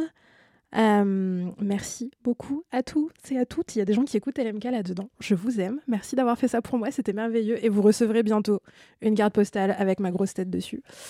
Euh, Toujours est-il que, euh, que du coup, j'ai décidé de, de partir en Thaïlande. C'était, je suis partie avec mon, mon copain. Par un, un heureux hasard, euh, on a des potes qui euh, y allaient à peu près au même moment. Donc, j'ai même vu des potes là-bas, ce qui est vraiment un truc de ouf. J'étais en mode, mais j'ai la vie de Kim Kardashian. Genre, je suis avec mes amis sur une plage en Thaïlande. Euh, et, c'était trop trop bien, ça faisait longtemps que j'avais pas fait un, un voyage assez loin. En fait, c'était même la première fois que je partais aussi loin pour une durée relativement courte parce que je suis partie deux semaines et demie. Et, euh, et jusqu'ici, quand j'étais allée euh, sur un autre continent, c'était en général pour y vivre euh, quelques mois ou alors c'était pour aller voir ma famille en Nouvelle-Calédonie. En général, pareil, c'était pour deux trois mois minimum. Donc c'était un peu l'inconnu. C'était la première fois que j'allais en Asie du Sud-Est et en Asie plus globalement. Je me suis dit, ok, qu'est-ce que qu'est-ce que je vais voir? Qu'est-ce qui va se passer? Je savais que de toute façon, la Thaïlande, c'était un pays qui est magnifique et qui est plein de richesses naturelles, mais qui est aussi plein de richesses culturelles. Tu vas dans des endroits où tu es dans la jungle et c'est magnifique et incroyable. Tu vas dans la ville, c'est magnifique et incroyable. Tu vas à la mer, c'est magnifique et incroyable. Enfin, vraiment, c'est ouf. La Thaïlande, ça fait la superficie de la France et il y a genre euh, 130 parcs nationaux, alors qu'en France, t'as genre, je sais pas, 8 parcs nationaux. Enfin, je veux dire, le, rapport euh, entre les, trucs naturels qu'il y a à voir est, assez dingue. Et tout est aussi euh, assez bien préservé. En tout cas, il y a un, travail de fond euh, politique qui est assez, euh, assez impressionnant. De ce que j'ai vu, après, je ne suis pas experte là-dedans, donc euh, n'hésitez pas à me corriger si vous savez. Mais, euh, en tout cas, de ce que j'ai vu, les, grands parcs nationaux euh, sont, activement protégés, je dirais et, sont protégés notamment justement du tourisme de masse qui est aussi un vrai truc en Thaïlande. Là, moi, j'y suis allée d'une manière un peu particulière parce que avec le Covid, il y a beaucoup de restrictions pour euh, rentrer et sortir sur le territoire. Nous, en tant que Français et euh, membres de l'espace Schengen, il n'y en avait pas tellement. On a fait effectivement un, test Covid avant de partir, histoire de pas euh, le refiler à tous les gens qui avaient dans l'avion. Et, euh, pas saturer évidemment les, hôpitaux là-bas.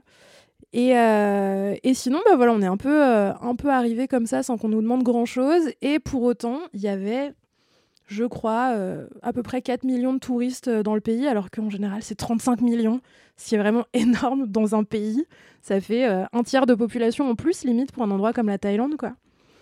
Donc, on est arrivé à Bangkok avec mon copain, qui est une ville hallucinante. Euh, pareil, j'aime bien, j'aime bien voyager dans les grosses villes, j'aime bien le- les grosses mégalopoles et les gros bâtiments et tout. Euh, là, j'ai été servie de ouf. Je sais pas, j'aime trop voir l'activité humaine dans ce qu'elle fait de plus gros, tu vois. Et, euh, et là, à Bangkok, euh, j'ai été vraiment, vraiment servie. Et en même temps, c'est c'est une ville qui mélange euh, plein d'architectures différentes. Euh, T'as d'un côté des espèces de gros buildings avec des rooftops euh, sur des trucs de 50 étages et tout. Là, j'y suis pas trop allée parce que j'ai peur des ascenseurs, comme vous le savez, donc ça ne me sert à rien d'aller dans un gratte-ciel. Je resterai au rez-de-chaussée. Et, en même temps, tu as aussi des, bâtiments beaucoup plus petits, tu as des temples de partout, tu as des habitations qui sont très différentes de celles qu'on connaît en France. Euh, bref, c'est trop beau et surtout, tu as de la bouffe absolument partout. Et la bouffe en Thaïlande est délicieuse. Euh, tu te balades dans la rue, tu as vraiment l'équivalent de 5 euros en poche et après, tu peux t'arrêter partout et tu peux tout manger et tout est délicieux. Et rien ne donne la tourista, en tout cas dans mon expérience personnelle. Euh, Bref, c'est une ville qui est passionnante. C'est aussi une bonne porte d'entrée pour essayer de comprendre un petit peu bah, la manière dont vivent les Thaïlandais, en tout cas de comprendre un petit peu euh, le système politique en place, euh, les manières dont s'exprime un petit peu la religion, par exemple, la religion animiste, euh, parce qu'en Thaïlande, ils sont bouddhistes. C'est un des, des piliers de l'État. L'Église et l'État sont pas entièrement séparés. Et, du coup, tu as aussi des des marques en fait du bouddhisme et de l'animisme et du coup du respect qu'on donne bah, notamment aux animaux, aux écosystèmes, aux arbres et tout un peu partout dans la ville, c'est impressionnant à voir. Euh, la nature même dans la ville est assez ouf. Je sais pas si vous savez à quoi ressemble un banyan. Euh, c'est des arbres énormes avec des racines qui remontent. Et du coup, tu as vraiment des arbres qui font la taille d'un immeuble, parfois en plein milieu de la ville, avec des, des racines de partout qui sont hyper riches. Euh, Ouais. Et puis, du coup, des fois, les racines, elles cassent la route. Et puis, c'est. Ouais, ouais, grave. Bah ouais. Ouais, ouais. Enfin, après, je, je sais pas. euh, je sais pas à quel point c'est vrai. Je pense que parfois. euh, ouais, de ouf. Des gens qui gèrent la voirie, j'imagine que si c'est dangereux, euh, on fait quelque chose. Mais en tout cas, il y a quand même une idée de, de construire autour et de prendre en, en compte la nature un minimum dans la manière dont on vit le- la ville et, et l'espace. quoi. Bref, je m'égare. Mais en tout cas, c'est c'est une ville qui est très très belle et, et très très riche. J'ai découvert plein de trucs, appris plein de trucs, mangé plein de trucs. C'était trop bien. Ensuite, j'ai bougé un petit peu parce que c'était un road trip. J'ai essayé d'aller voir plein de trucs. Du coup, je suis allée au nord. Et là, dans le nord, tu pars de la grande ville et tu arrives dans un espèce de mélange entre la montagne et la jungle. C'est incroyablement beau aussi. Il y a des temples de tous les types, de, toutes les, de tous les âges. Genre, tu tombes sur des temples qui ont euh, 1000 ans et t'es là, oh là là, il est incroyable. Et après, tu tombes sur un temple qui a 30 ans et t'es là, quoi? Il est incroyable. Et en plus, il y a Zidane qui est peint à l'intérieur. Ce qui est une vraie histoire.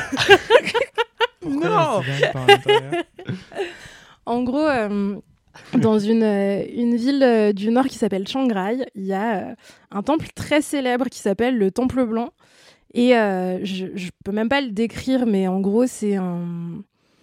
Ça fait 30 ans que l'artiste qui a créé ce temple y travaille. Donc, tu as certaines. Enfin, as un temple qui est fini, mais autour, tu as un parc qui est encore en construction et on y rajoute des choses régulièrement. Et en fait, c'est un temple qui est blanc et qui est hyper. euh, Comment est-ce que je pourrais le décrire? Je, je suis vraiment inculte en histoire de l'art en plus, donc je sais même pas si je vais pas dire une énorme connerie, mais en France, on a des, des cathédrales gothiques avec euh, plein de petites pointes et plein de détails euh, qui dépassent un peu partout. Je sais pas si ça vous parle quand je dis ce genre de truc ou si je dis n'importe quoi. Gothique? Euh, ouais. Tout le délire gothique, c'est ça, non? Ouais, c'est ça, mais très chargé, tu vois. Oui, Il y a des les- gothiques qui sont moins chargés que d'autres. Avant, t'avais les églises Genre genre, romanes, tu vois, genre au début où c'est tout Ouais. plat, tout moche. Enfin, moi, j'aime pas du tout le- l'art roman, voilà, c'est dit. Boum, soumis. Et euh, après, euh, ouais, t'as l'art gothique et je pense que ça s'est plus ou moins développé euh, en termes d'ornement. Il doit y avoir des écoles derrière, t'as des. t'as des- Exactement. Et du coup, les versions les plus chargées qu'on puisse avoir de ça me font penser à, à ce temple blanc qui C'est est du trop coup beau, un- ça ressemble à des gaufrettes, j'adore. Là, c'est un, un, grand temple bouddhiste avec euh, des, des pics qui dépassent de partout. Tout est d'un blanc hallucinant avec des petits morceaux de miroir dessus, donc ça se reflète euh, avec le, le soleil. Et euh, un. Ah, c'est indescriptible. En gros, tu arrives devant le temple, tu passes entre deux espèces de fausses énormes défenses d'éléphants. Et en tout cas, c'est à ça que ça fait penser, quoi. Des grandes choses qui sortent du sol. On dirait que le temple, il est fait en, en eau, en os, et qu'il a poussé du sol. Et autour, tu as des œuvres d'art euh, qui sont justement euh, des espèces de têtes de mort ou de mains un peu osseuses et tout. Mais c'est pas, c'est pas glauque, c'est fait d'une manière euh, spécifique. Allez voir White Temple euh, Chiang Rai sur vos... Et on vous mettra des images sur le Exactement, compte Instagram de si Laisse-moi kiffer. Je vous mettrai une photo de moi devant même. Non, c'est pas vrai. Mais Enfin, si vous voulez, mais bon, une photo médiocre. Euh, Et, euh, et donc, quand tu rentres, donc c'est un temple qui est très célèbre parce qu'il est très beau. C'est un point d'attraction touristique assez, euh, assez famous en Thaïlande. Et en fait, tu peux pas, t'as pas le droit de prendre en photo l'intérieur du temple. Mais quand tu rentres à l'intérieur du temple, tu as une très grande statue de Bouddha et souvent, dans les temples bouddhistes que j'ai pu visiter, tu as des, peintures sur les murs qui retracent euh, bah, notamment la vie de, Bouddha et euh, des, des histoires bouddhistes un peu fondatrices, des mythes fondateurs du bouddhisme, quoi. Et là, en fait, l'artiste qui a dessiné ça, il a décidé d'ajouter des références à la pop culture parce qu'il a fait ça dans les 20 dernières années. Et du coup, au milieu, t'as, genre, quand tu regardes un peu le, mur du fond, bah, si tu cherches un peu, t'as Alien, t'as Keanu Reeves dans Matrix, t'as Harry Potter, euh, t'as des grosses références comme ça de pop culture, ce qui est assez euh, étonnant et, euh, et marrant. Je sais pas à quoi ça fait écho dans la, pratique du bouddhisme parce que je connais pas assez la religion, mais C'est que des refs occidentales? Ou il y a d'autres références euh, bah, qu'on a. Après, il y a peut-être des références qu'on n'a pas. Ouais, c'est ça Bah, le truc c'est aussi. ça. C'est difficile. Déjà, même au sein des références occidentales, en vrai, moi, je les avais pas toutes. Il y a Oui, plein de choses dont- enfin, que je savais pas. J'ai reconnu que Ça se les trouve, il y avait références Roland McDan et tu savais pas qui c'était. Mais c'est qui Je sais pas qui c'est. C'est peut-être un mec qui ajoute des gens sur Facebook avec plusieurs comptes. Encore un C'est possible. J'en suis sûre. Et, euh, et donc voilà, moi j'étais en train de, de regarder ce, ce mur en essayant de, de reconnaître des trucs. Et là, je vois Zinedine Zidane. Et en fait, c'est une peinture de Zinedine Zidane pendant la Coupe du Monde de 2006 en train de mettre un, un coup de tête à Materazzi. Donc tu vois Materazzi et le gros front de Zinedine Zidane qui est posé dessus. Et ça, c'est dans un temple bouddhiste au nord de la Thaïlande. Incroyable. Et euh, c'est.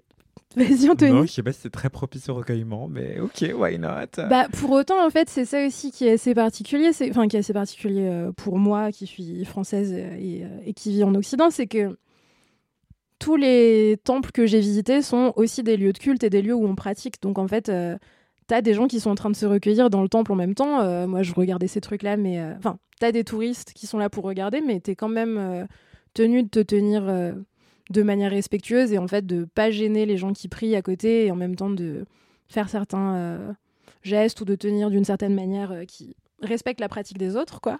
Et, euh, et en même temps, tu as aussi plein de moines, parce qu'en fait, les temples en Thaïlande, c'est des lieux de vie, et du coup, tu as aussi bah, les moines qui y vivent, tous les animaux que les moines recueillent, donc tu as tout le temps plein de petits chiens, plein de petits chats, c'est trop cool. Euh, tu as des gens qui viennent pour prier, tu as aussi des gens qui viennent pour organiser des célébrations autour du temple, parce que la période où j'y étais, c'était une période...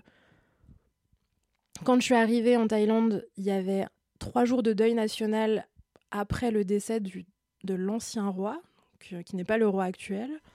Euh, et à ce moment-là, quand j'étais à Chiang Rai, c'était plus ou moins autour de la prochaine pleine lune au mois de novembre. Et du coup, il y avait des célébrations aussi autour de ça. Donc en fait, tu avais des touristes qui étaient là et qui regardaient Zidane et qui profitaient du fait que l'endroit était magnifique, mais tu avais aussi toute une vie autour. Et ils ont réussi à trouver un équilibre qui fait que l'un n'avait pas l'air de déranger l'autre, en tout cas au moment où moi j'y étais, qui est, je le rappelle, un moment où il y avait dix fois moins de touristes qu'en moyenne.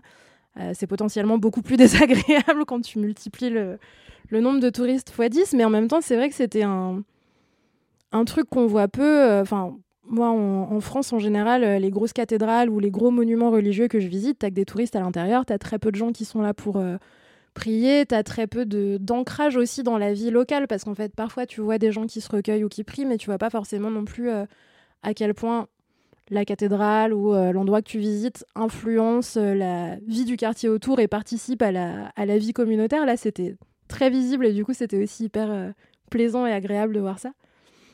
Bref, je, je parle des heures de ce truc-là, mais en même temps, j'y suis restée si longtemps et tout était si bien.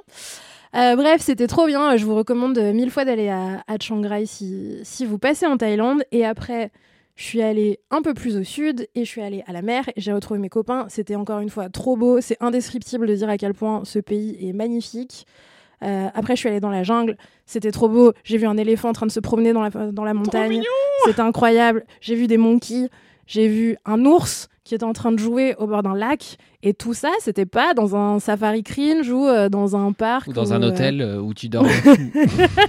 ou dans un hôtel où je dors avec un morse. J'ai pas la ref, mais. C'est l'épisode où Aïda racontait qu'elle avait pris une chambre d'hôtel en Belgique. En Belgique.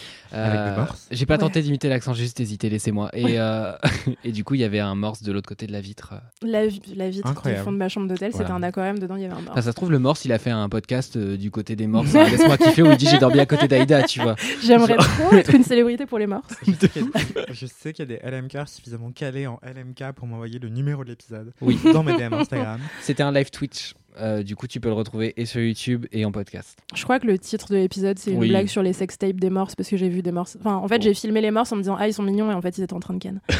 Contre Ah. la n'aurais pas compris non plus qu'ils en train de canne. Je sais même pas comment ça canne un morse, mais je ne veux pas savoir. Maintenant, je sais. J'ai une vidéo dans mon portable. Vidéo qui était publiée à l'époque sur le compte. Voilà. Très nature peinture, on adore. Euh, je vais devoir vous laisser. Ah, oh, Bisous, Anthony. Ça fait pas mal. N'oubliez pas de réutiliser votre sommeil. Des si vous le souhaitez, bisous. en tout cas. On a parlé des heures. Bisous. Bisous, C'est parce que je dois partir au. JT Mode. Essayez de regarder ça. C'est disponible en replay sur YouTube. Et sinon en live sur la chaîne Twitch de Mademoiselle. Oui. Prenez Regardez le JT. Mode. Non, euh, toujours est-il que ce, ce voyage, il était vraiment, euh, il était vraiment incroyable et j'y ai vécu des, des trucs assez ouf. Et pour autant, euh, j'en suis revenue avec encore plus de questionnements qu'avant de partir, justement sur euh, ce qu'on disait tout à l'heure sur la question du tourisme de masse, de la manière de voyager et tout. Euh, je regrette absolument pas de l'avoir fait et je pourrais jamais shamer ou blâmer quiconque qui décide de faire ce truc-là parce que moi, franchement, j'en suis revenue avec euh, la tête pleine de de trop de trucs positifs. Euh, j'ai, enfin voilà, c'est ouf d'avoir euh, la possibilité, le privilège de voyager à l'autre bout du monde euh, et en plus d'avoir le privilège financier en fait de se dire bah t'arrives avec tes euros d'occidental. moi je suis pas la reine du pétrole du tout. Et pour autant bah en fait t'arrives avec ton, privilège de la devise qui fait qu'en plus t'as une qualité de vie hallucinante une fois que t'arrives en Thaïlande mais dans, dans plein d'autres endroits du monde quoi. Et pour autant, c'était aussi la première fois que je voyageais de cette manière-là dans un pays dont l'économie repose autant sur le tourisme. Et c'est aussi perturbant en fait, et il faut se le dire, et il faut, je pense, se poser des questions là-dessus sur, euh, bah, en fait, euh, comment ça se passe quand j'arrive dans, dans un endroit où le centre-ville ou euh, certains quartiers de la ville sont organisés que pour le tourisme et où en fait les seules personnes que je croise qui sont thaïlandaises, c'est des personnes qui sont là pour me servir au sens commercial du terme, qui sont là dans les industries des services, euh, où tout est écrit en anglais, euh, où il n'y a rien en thaï. Enfin, c'est pas le cas partout. Euh, ça a été le cas dans certains endroits que j'ai visités et pas dans tous. Mais, mais voilà, moi, ça m'a questionné. Je me suis dit, OK, ben, en fait, là, je suis en train de participer à un truc qui me dépasse. Ma manière de voyager est pas, je pense, la plus bah je sais pas la plus massive euh, j'ai pas enfin en tout cas j'ai pas l'impression d'avoir un rapport au voyage qui est uniquement basé sur la consommation euh, sur euh, le fait de profiter de certaines certaines pratiques illégales en France qui sont faites pour encourager le tourisme dans certains pays. Je pense notamment au tourisme sexuel ou à des choses qui sont très graves et qui font partie du tourisme de masse qui en ont fait partie aujourd'hui. Je sais pas j'ai pas de chiffres sous les yeux mais en tout cas qui ont quand même fait partie du tourisme de masse en Thaïlande. J'ai pas l'impression de participer directement à ça, et pour autant, bah, je sais que voilà, il y a, il y a un impact euh, écologique un impact financier euh, sur euh, sur l'endroit que j'ai visité. Je sais pas. Franchement, je me pose plein de questions, et si vous avez des réflexions là-dessus. N'hésitez pas à, à m'envoyer en DM ce que vous, vous en pensez, ou des lectures, ou des trucs comme ça sur, ok, ben en fait, c'est quoi les pistes pour essayer de pouvoir continuer à, voir des trucs qui sont potentiellement loin de chez nous, pas forcément aussi loin, mais euh, essayer de, rester dans un rapport euh, au moins un peu durable et qui soit pas que consumériste au voyage. euh, je j'ai pas de conclusion meilleure que ça à ce kiff, mais en tout cas voilà, c'est un peu ce que tout ça, ça m'évoque. Et je sais que comme toi, ton kiff, c'est un kiff voyage, Mathis, que celui d'Anthony en était un aussi. Je me dis qu'on a peut-être des trucs à se dire là-dessus et des pistes de réflexion. On peut faire une walk of shame, mais on sera trois. Ouais, grave. voilà, pardon pour ce long kiff, mais, euh, Mais c'est la Thaïlande, c'est trop bien. trop Et bien. toi, Mathis, c'est quoi ton kiff? Mon kiff, euh, du coup, euh, s'est passé donc pendant le, le mois que j'ai eu d'absence. Donc, euh, je rappelle, je me suis barré à la fin de mon alternance pour un mois de pause que j'ai négocié du coup avec l'employeur en disant euh, je suis ok pour revenir sans souci. Par contre, je, je veux un mois pour me poser et ne rien faire. Euh, Enfin, ne rien faire, en tout cas professionnellement, chose que je n'avais pas fait depuis très longtemps, puisque euh, depuis le début de mes études, j'avais soit un job d'été, euh, soit à partir du moment où j'ai vraiment commencé à me professionnaliser, des, bah, stages et puis enchaîner avec des alternances, etc. Ce qui fait que, à part les quelques vacances que j'ai pu poser, et encore, je suis pas du genre à prendre plus, plus d'une semaine en général, ben euh, ça faisait bien longtemps que je m'étais pas euh, vraiment posé pour euh, un voyage quoi. Donc voilà, il se trouve que j'ai une amie qui m'a dit, donc une amie que vous connaissez d'ailleurs, qui est Paola, qui est intervenue dans ce Oui, podcast un temps on l'adore, qui a, Séraphin. travaillé, qui a travaillé chez les podcasts de, de Mademoiselle, du coup. Qui a travaillé chez Mademoiselle dans les podcasts. Voilà, vous avez absolument compris la fatigue. Et, euh, du coup, donc, euh, cette personne se trouve être une amie parce qu'elle est dans le même master que moi et qu'on a sympathisé. Et donc, elle est partie sur un nouveau master euh, d'études de genre et de médias à Montréal. Et elle nous a dit ah ce serait trop cool que vous veniez nous voir parce que du coup donc le vous étant une bande d'amis que je me suis fait dans mon master et euh, je lui ai dit ok bah tu peux quand? Et du coup elle fait non mais vous allez pas venir. Et en fait jusqu'au dernier moment globalement elle nous a pas cru quoi. Même quand on lui a Oh, envoyé nos billets d'avion elle était en mode mais attendez vous allez vraiment venir? En étant meuf on a un groupe de conversation qu'on a créé pour ça. Ça fait des semaines qu'il est actif euh, on parle de plein de questions relatives à l'hébergement etc on a un tableau Excel. Évidemment qu'on va venir donc, euh, ce que j'ai fait globalement, c'est que bah, on a fait un voyage, euh, comment dire, euh, un peu découpé en deux. Et mon voyage, en fait, n'est pas mon kiff en soi. J'ai choisi d'angler mon kiff pour justement pas trop parler. Parce que du coup, voilà. T'es trop fort. Moi, j'avais perdu l'habitude de venir dans LMK. J'ai fait n'importe quoi. Allez, on réenregistre l'épisode. N'importe quoi comme ça, ça va, j'en veux bien à tous les épisodes. Euh, en tout cas, voilà, moi ce qui s'est passé, c'est comme sur les 15 jours, j'ai fait 6 jours, 5 ou 6 jours à New York et euh, le reste du temps à Montréal. New York était à peu près au milieu du voyage et en fait c'était assez idéal parce que les villes sont pas en contraste, mais vivre dans les deux villes est vraiment différent. Et du coup, je trouve que Montréal, c'est une ville qui se vit plus qu'elle ne se visite. Et New York, je trouve que c'est le contraire. Genre, j'ai zéro envie de vivre à New York, de même que j'ai plus du tout envie de vivre à Londres et je suis très content d'y retourner en tant que visiteur. Mais c'est des villes qui vont très très vite. Enfin, New York, typiquement dans le coin de Manhattan, il y a très peu de cafés où tu peux t'asseoir. Et moi, qui ai cette grosse culture européenne du café où tu es content La de juste te poser, ça me rend zinzin de prendre des gobelets emportés partout où je vais, tu vois. Donc euh, voilà, bref. Donc Montréal, euh, moi, c'est une ville que j'ai été euh, visiter avec plein de choses préparées. Euh, il faut savoir que dans ma vie, j'ai énormément voyagé avec Camille, dont je vous parle souvent dans ce podcast. Et Camille est quelqu'un qui est extrêmement organisé et qui est extrêmement euh, proactive dans tout ce qu'elle fait, notamment dans les voyages où elle a toujours son téléphone à la main avec Google Maps. Elle cherche, elle a toujours des adresses. Elle sait à peu près toujours où on va. Ce qui fait que, en fait, même si vous êtes quelqu'un qui prend des décisions, vous vous laissez assez vite porter parce qu'en fait, elle réfléchit genre mille fois plus que vous, elle recherche mille fois plus que vous, et du coup, bah. euh, vous êtes perdu, enfin elle va trop vite quoi, c'est pas possible. Et donc je suis très content de suivre parfois, mais je suis content dans la vie parfois d'être un peu plus actif. Et là je suis, bah, on a voyagé à trois, donc Paola euh, parfois avec cours, etc. Mais du coup elle voyageait avec nous sur certains moments et avec euh, une autre Camille qui est une autre amie du coup. Et euh, il se trouve que j'étais le plus proactif du groupe et que moi j'avais fait des recherches pendant des semaines avant mon départ et j'ai découvert du coup, et c'est ça mon kiff, désolé pour cette longue intro, une chaîne qui s'appelle Propos Montréal. Et je fais une petite pause, vas-y. T'inquiète. Des bisous. De quoi? Ouais. C'est la magie, les aléas du, du podcast. Bisous. Et donc j'ai découvert cette chaîne qui s'appelle Propos Montréal, qui est à la fois une chaîne YouTube, une page Instagram, et je crois qu'il est présent sur d'autres réseaux sociaux, et a priori c'est un prof qui en fait parle de Montréal à travers des photos d'archives et qui du coup historicise certains endroits. Ah, c'est trop bien. C'est trop trop bien. Et en fait ce qui est assez parfait par rapport à ça, c'est que en fait quand vous arrivez euh, dans une nouvelle ville, bah, vous identifiez toutes les nouveautés, etc et vous ne voyez pas en fait euh, toute l'histoire qu'il y a derrière, toutes les luttes presque sociales qu'il y a pu avoir aussi derrière certains aménagements urbains. euh. Enfin moi c'est toujours la question que je me pose quand je vois des villes, bah, typiquement comme New York, mais aussi comme Montréal, où il y a des gros quartiers gratte-ciel avec des trucs super modernes. Je me dis c'était comment avant? C'était quoi avant que ce soit ça? Qui habitait là? Est-ce que des gens habitaient là? Est-ce que c'était industriel? Enfin c'est c'est des vrais questionnements et typiquement je trouve ça passionnant quand j'habite dans une ville de savoir euh, depuis quand mon bâtiment est là, euh, c'était quoi à l'origine, etc. Donc des fois c'est glauque, donc euh, des fois on a peur. Enfin j'ai été chez une pote à Londres et on s'est demandé si c'était pas un ancien hôpital, on était un peu terrifiés. Euh, mais du coup là, euh, il a fait ce travail-là avec plein de bâtiments et en fait il essaie de superposer au maximum les images. Donc des fois vous balayez, vous reconnaissez juste le tracé des routes et en fait les bâtiments ont complètement changé. Et surtout que Montréal c'était une ville où il y avait le tram de base et maintenant il n'y a plus le tram. Euh, avant, par exemple, il y avait un funiculaire aussi parce qu'il y a un espèce de parc en hauteur qui a d'ailleurs été aménagé par l'architecte qui a fait Central Park. Et ce Oh. parc-là, en fait, euh, le, le, le funiculaire a été euh, perdu, arrêté euh, bon, pour des raisons financières, mais aussi parce que les riches n'aimaient pas trop que les pauvres puissent aussi facilement accéder aux hauteurs. parce que Montréal, comme beaucoup de villes, est une ville euh, où les riches sont en hauteur.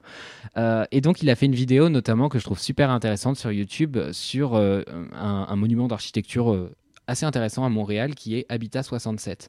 Souvent, quand on pense à des monuments, euh, enfin moi en tout cas, je suis très européen et en fait, j'étais jamais sorti d'Europe de ma vie, donc euh, c'était une vraie première là-dessus. Je suis habitué à voir des choses très anciennes ou euh, qui en tout cas ont plusieurs siècles dans les pattes quoi. Et là, euh, j'allais voir un monument en fait qui date de 67 comme le titre l'indique. Et pas 1767. et voilà, et euh, on est sur en fait un truc qui a été fait pendant une exposition universelle par un jeune architecte qui à l'époque avait, je crois, 21 ans, peut-être 22, euh, qui s'appelle Moïse Safdi et qui a fait plein de choses depuis. Vous connaissez peut-être ce fameux truc à Singapour qui s'appelle le Marina Bay Sands. C'est un espèce de truc avec trois tours et une espèce de gros machin euh, dessus qui ressemble à genre un hareng. Enfin, c'est pas très beau. Mais euh, voilà, il a fait ce truc-là pour lesquels il est très connu. Et donc Habitat 67, c'est une de ses premières réalisations qui en fait euh, est adaptée de son projet de mémoire. Et donc en fait toute la vidéo de Propos Montréal vous explique un peu les étapes de comment on en est arrivé à ce projet, c'est quoi les logiques derrière, c'est quoi les débats. Évidemment il y a des gens qui ont gueulé, qui ont dit mais qu'est-ce que c'est que cette verrue, comme tous les projets architecturaux. Et, euh, et du coup, en gros, ce qu'ils expliquent, c'est que ça a été toute une réflexion. Comment dire En gros, il faut vous figurer des espèces de blocs euh, qui sont superposés les uns aux autres, mais en laissant beaucoup d'air entre eux. Donc ça fait des espèces de trucs un peu euh, modulaires, un peu comme des Lego, tu vois. Ouais, j'imagine un truc Ikea un peu. Ouais, voilà, on est un peu sur un truc comme ça. Et en gros, l'idée, c'était de penser à un espace pour des gens qui, à cette époque-là, commencent à avoir ce besoin de la petite maison euh, avec euh, quatre murs, globalement, euh, si possible une petite haie autour, etc., un petit jardin et pas de vis-à-vis. On n'a plus envie d'être collé à ses voisins. Et en même temps, en fait, ce problème de genre, ouais, mais faut loger les gens sans trop faire d'étalement urbain, qu'est-ce qu'on fait? Et du coup, il a cherché à densifier l'habitat, mais en essayant de garder ce truc de genre, chacun veut sa petite terrasse, etc. Donc l'idée, c'est qu'il y a je crois qu'il a essayé d'éviter les vis-à-vis entre voisins, mais en gardant les choses assez denses, assez resserrées sur un seul euh, et même territoire, ce qui du coup donne un truc assez surprenant. Et du ça coup, a ouf. mais oui, et c'est trop bien du coup de découvrir ça et d'arriver au voyage et de savoir à peu près ce que tu veux voir, de prévoir ta balade. Alors il se trouve que la vie a plus d'imagination que toi en général, donc euh, souvent ta balade, euh, il y a des petites surprises que t'as pas prévues, comme par exemple le fait que bah, Montréal est une ville euh, très influencée quand même par le côté américain, on va dire, donc qui laisse place beaucoup aux voitures. Et moi, je suis un gros piéton dans la vie et, un- et beaucoup cycliste également. Mais ça, j'ai l'impression que c'est vraiment. Enfin, tu vois, Anthony le, le relevait avec Mhm. euh, Athènes. Là, toi, tu le relèves par rapport à, à Montréal et peut-être qu'à New York, j'imagine qu'il y a un tout petit peu plus de piétons, mais c'est quand même plus du métro que des gens qui se promènent. Ouais. Ça dépend des quartiers, euh, beaucoup. Montréal, ça dépend des quartiers aussi. Mais typiquement, en fait, euh, une fois qu'on est sorti du Vieux-Port, on a pris euh, le pont Jacques-Cartier, qui est un espèce de gros pont en acier. Vraiment les ponts américains à suspension, tu sais, qui sont vraiment trop beaux. Et on s'est dit, bah, on, va, on va monter le long du truc, et comme ça, on aura une super vue sur la ville. Ce qui n'est pas complètement faux, euh, nonobstant, c'est une autoroute. Euh, du coup, on a, il y a une piste cyclable qui suit le, le truc et qui est séparée, mais du coup, on marchait sur la piste cyclable et vraiment les cyclistes nous regardaient en mode. C'est plus, qui ces deux couillons, quoi. tu vois Et vraiment, on était les deux couillons en mode yes Donc ça a commencé comme ça, et ça, c'était le début de nos ennuis parce que Mhm. du coup, on est arrivé sur euh, l'île qui a en fait face au vieux port sur laquelle il y a le parc Jean Drapeau. C'est un vrai nom de parc. On dirait vraiment un nom que je donnerais à Jean-Michel Random dans la vie parce que j'invente souvent des noms de type. euh, Genre, typiquement, euh, la dernière fois, j'ai un pantalon que j'aime pas trop parce qu'il me donne l'air vraiment d'une brindille et j'ai dit je ressemble à Gentil. Voilà, bah, Jean Drapeau, pour moi, c'est une personne qui est inventée, ça n'existe pas. Je, n'accepte pas que ça existe comme nom de parc. Voilà, bref. Donc, on est arrivé sur le parc Jean Drapeau et il y avait genre personne parce qu'en fait, on est arrivé à une saison qui est genre la fin de la saison rousse. Donc, c'est très joli niveau couleur, etc. Mais juste, en fait, il y a plus trop d'événements. Enfin, ça commence à se cloisonner doucement, tu vois. Et en fait, il y avait enfin personne au point qu'on s'est dit mais est-ce qu'on a le droit d'être là? Parce qu'on était à pied, on était sur un espèce de parking vide, on était en Tchernobyl. C'est Tchernobyl. Et après on a on a marché marché marché jusqu'à un pont en se disant comme ça on fait une boucle et on arrive à rejoindre le fameux Habitat 67 qui est en fait super loin des, des habitations euh, du reste de la ville quoi. C'est vraiment la merde. À l'époque il y avait un train qui passait devant mais il passe plus. Et merci encore une fois à la chaîne euh, du coup euh, de Propos Montréal parce que c'est comme ça que j'ai appris ça et en fait, on s'est retrouvé sur un pont où l'espace piéton était fermé, donc on a fait trois fois le tour de l'entrée du pont pour comprendre comment on pouvait accéder. Et en fait, on y accédait tout simplement en longeant la bretelle d'insertion à côté des voitures, en Non, priant pour ne pas mourir. C'est c'est ce que j'allais dire, c'est que moi je me suis dit exactement la même chose euh, en Thaïlande et avec mon mec on était en mode mais attends pourquoi pourquoi il y a aussi peu de trottoirs et pourquoi Ouais. on marche aussi souvent sur la route? Et bah parce qu'en fait euh, aussi pourquoi on se faisait tout le temps alpaguer quand on était en train de marcher et comment enfin pourquoi genre dès qu'on marchait sur un trottoir il y a des gens qui nous disaient euh, eh, montez dans mon taxi, montez dans mon tuk-tuk et tout. On se disait, ah, bah, c'est parce qu'on a des têtes de touristes, ce qu'on est, tu vois. Et en fait, non, c'est juste que personne marche. Et on était là, mais en fait, les trottoirs, c'est trop bien. Aimez et chérissez les trottoirs de France. De ouf. chérissez le fait qu'on puisse se balader à pied un peu n'importe où. En vrai, euh, c'est quand même. euh, Enfin, il y a des endroits qui sont moins accessibles que d'autres à pied en France, mais on- on peut tout faire. euh, Ouais. À peu près tranquillement, on est sur des petites distances et tout, c'est trop bien. Et moi, je suis revenue à Paris en me disant, j'adore marcher à Paris, j'adore cette ville et tout, Ouais, ouais, ouais. Euh, parce que j'ai plus peur de me taper une voiture, parce que je suis sur un bord de route, à côté d'une bande d'arrêt d'urgence. On va pas se mentir, moi je déteste ce truc une fois que je franchis une putain de frontière de faire est-ce qu'il y a la priorité piéton? Parce que ça, moi, c'est ma règle d'or. Moi, moi, j'ai pas peur des voitures, du coup. Donc, enfin, je dis ça peut-être ironie tragique, peut-être dans deux ans, je, je suis décédé écrasé. On verra. Euh, en attendant, pour l'instant, j'ai pas peur des voitures. Et du coup, je traverse très souvent en mode, oui, bah de toute façon, j'ai la priorité. Enfin, je veux dire, s'il y a pas de feu, il y a là, on, euh, donc Mademoiselle, nos locaux sont sur le boulevard de Sébastopol où les gens roulent globalement comme s'ils avaient une vie très courte. Euh, bah moi, je suis Et en, en mode temps, euh, très longue vu les risques qu'ils prennent. C'est Ouais, c'est un peu ça. et du coup, bah, souvent, je traverse un peu en mode Ouais, bah je sais pas, je regarde droit dans les yeux le conducteur et je suis en mode bah si jamais je meurs, c'est la dernière chose que tu verras et tu dormiras pas pendant très longtemps. Donc c'est pas grave, on sera quitte. C'est sur la pyramide, on est les plus fragiles en tant que piétons. Du coup, on, Voilà. Et du coup, a un j'y peu vais à le la confiance. Exactement. Et du coup, je suis en mode, bah en plus, je fais pas nimp, je m'engage juste sur un passage piéton. Légalement, ils doivent s'arrêter. Je suis en mode, bah tu vas t'arrêter, on va faire ça. Donc des fois, je me fais klaxonner et puis selon mon humeur, je réponds plus ou moins euh, cordialement. Euh, et donc voilà, donc quand j'arrive à l'étranger, je suis vraiment, en mode, je sais pas si j'ai le droit de passer, du coup, si je dois attendre 7-8 ans. Et bon, il y a la, plupart des villes du coup mettent des feux, donc c'est quand même assez clair normalement. Mais voilà, donc il y avait vraiment ces moments d'errance, et donc on a fini par voir le fameux Habitat euh, 67 après avoir marché euh, bah, 12 ans euh, du coup. Et euh, bah, c'était euh, assez cool à voir. Juste, on a dû longer le fucking port pendant, je pense, bien 40 minutes avant de retrouver euh, bah, le vieux port piéton. de Montréal, quoi. Enfin bref, voilà, un grand moment, une grande épopée. Mais c'était intéressant, mine de rien, de passer dans une zone industrielle. love Lazare. Il faut, il faut savoir si vous voyagez ou vous vivez avec moi en général, j'adore me balader un peu au hasard et il y a toujours un moment de la balade qui est un peu clacos. Et en voyage, moi j'ai un peu cette règle d'or de il y a au moins une journée où tout est raté. Et quoi que tu fasses, ça marche pas. C'est comme ça. ça, ça ne marchera pas. C'est cette journée-là, tout pue du cul. Tu vas dans un endroit, c'était super bien noté, c'est pas bon. Ou alors c'est fermé. Ou alors c'est fermé. le jour où tout Ah, est fermé de manière mais oui, mais oui. Et tout est, tout est aligné pour que ça se passe mal. Ouais, genre, grave. C'est, et je suis étonné que. Et après, t'as soit- l'impression de rater ta vie parce que tu te dis pourquoi je suis en vacances et je suis pas heureuse. de- C'est horrible. je l'ai trop mal. De Je l'ai vis trop mal ce jour. Et là, il y avait ce moment où on, était est content d'être à deux, on est content de bien s'entendre, parce qu'en plus, tu peux commencer à t'engueuler avec la personne potentiellement à ce moment-là. Ça n'est pas arrivé. Il faut savoir que je vous reparlerai dans LMK parce que j'ai 30 000 kiffs d'avance. Je suis au bout de ma vie, je kiffe trop de choses. Finalement, je suis heureux. Euh, que, que du coup, je, je vous en reparlerai, mais genre à New York, typiquement, j'ai loupé euh, le bus du retour, parce que du coup, euh, New York, c'était pas si loin de Montréal, on avait un bus de nuit. Et le bus du retour, moi je suis un giga blaireau, pour moi minuit c'est zéro, tu vois, pas 12. Et euh, bah, sur le billet du bus c'était marqué 12, donc moi je suis arrivé à, à 11h à la gare routière et j'ai fait oui, il est où le quai du bus? Elle nous a dit bah c'était il y a 10 heures, vous êtes des glands. et euh, j'étais en mode non, euh, non. Et du coup, euh, voilà, là ça a été le début de la mauvaise journée, on a dû rester jusqu'à super tard pour choper le prochain bus. Enfin voilà, ce genre de journée. Ah mais oui, parce qu'en plus tu devais avoir 12 AM. Mhm. Et en fait, Mais 12 AM, pour moi, ça a l'air d'être le matin parce Ça fait que sens. midi c'est le Ben matin. oui. Et en fait non, c'est 12 PM parce que l'après-midi commence à 12h01. Ouais, ça me rend fou. Ça me rend fou, ça n'a aucun sens. Si quelqu'un peut faire une pétition, je signe. parce que je veux pas l'écrire, j'ai un peu euh, de la fatigue. Euh, mais ceci dit, la nuit, pour s'endormir, je rédigerai ce début de pétition sur le 12 AM qui n'a aucun sens. Voilà, toujours est-il que Propos Montréal, pour découvrir des choses sur Montréal, c'est super intéressant.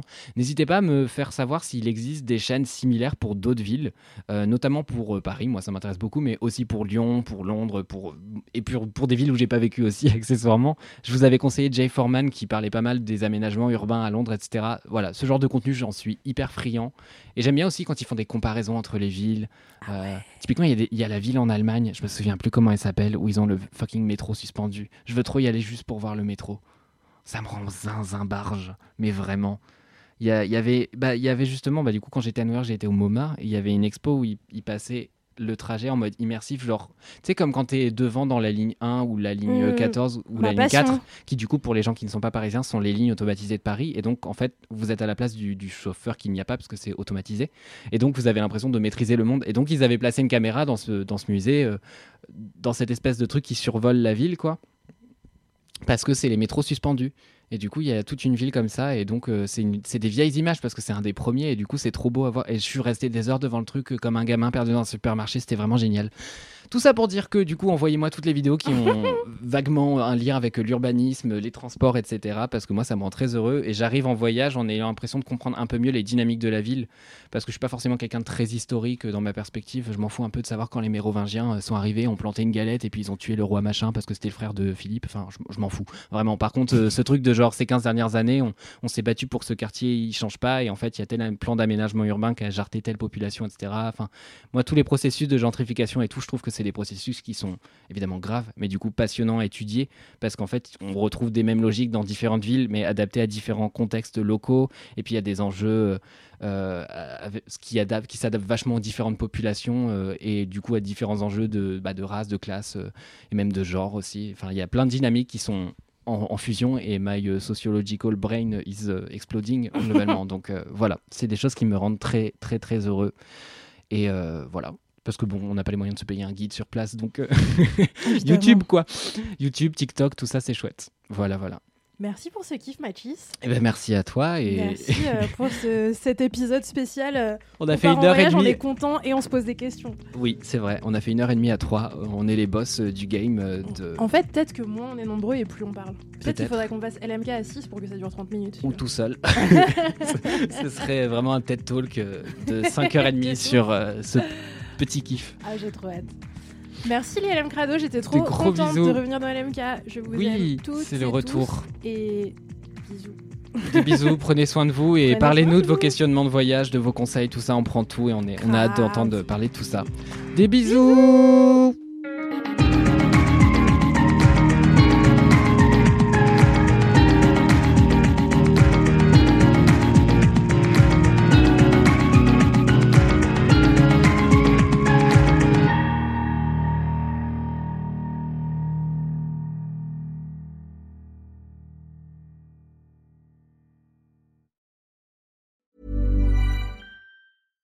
When it comes to your finances, you think you've done it all. You've saved, you've researched, and you've invested all that you can. Now it's time to take those investments to the next level by using the brand behind every great investor, Yahoo Finance. As America's number one finance destination, Yahoo Finance has everything you need, whether you're a seasoned trader or just dipping your toes into the market. Join the millions of investors who trust Yahoo Finance to guide them on their financial journey.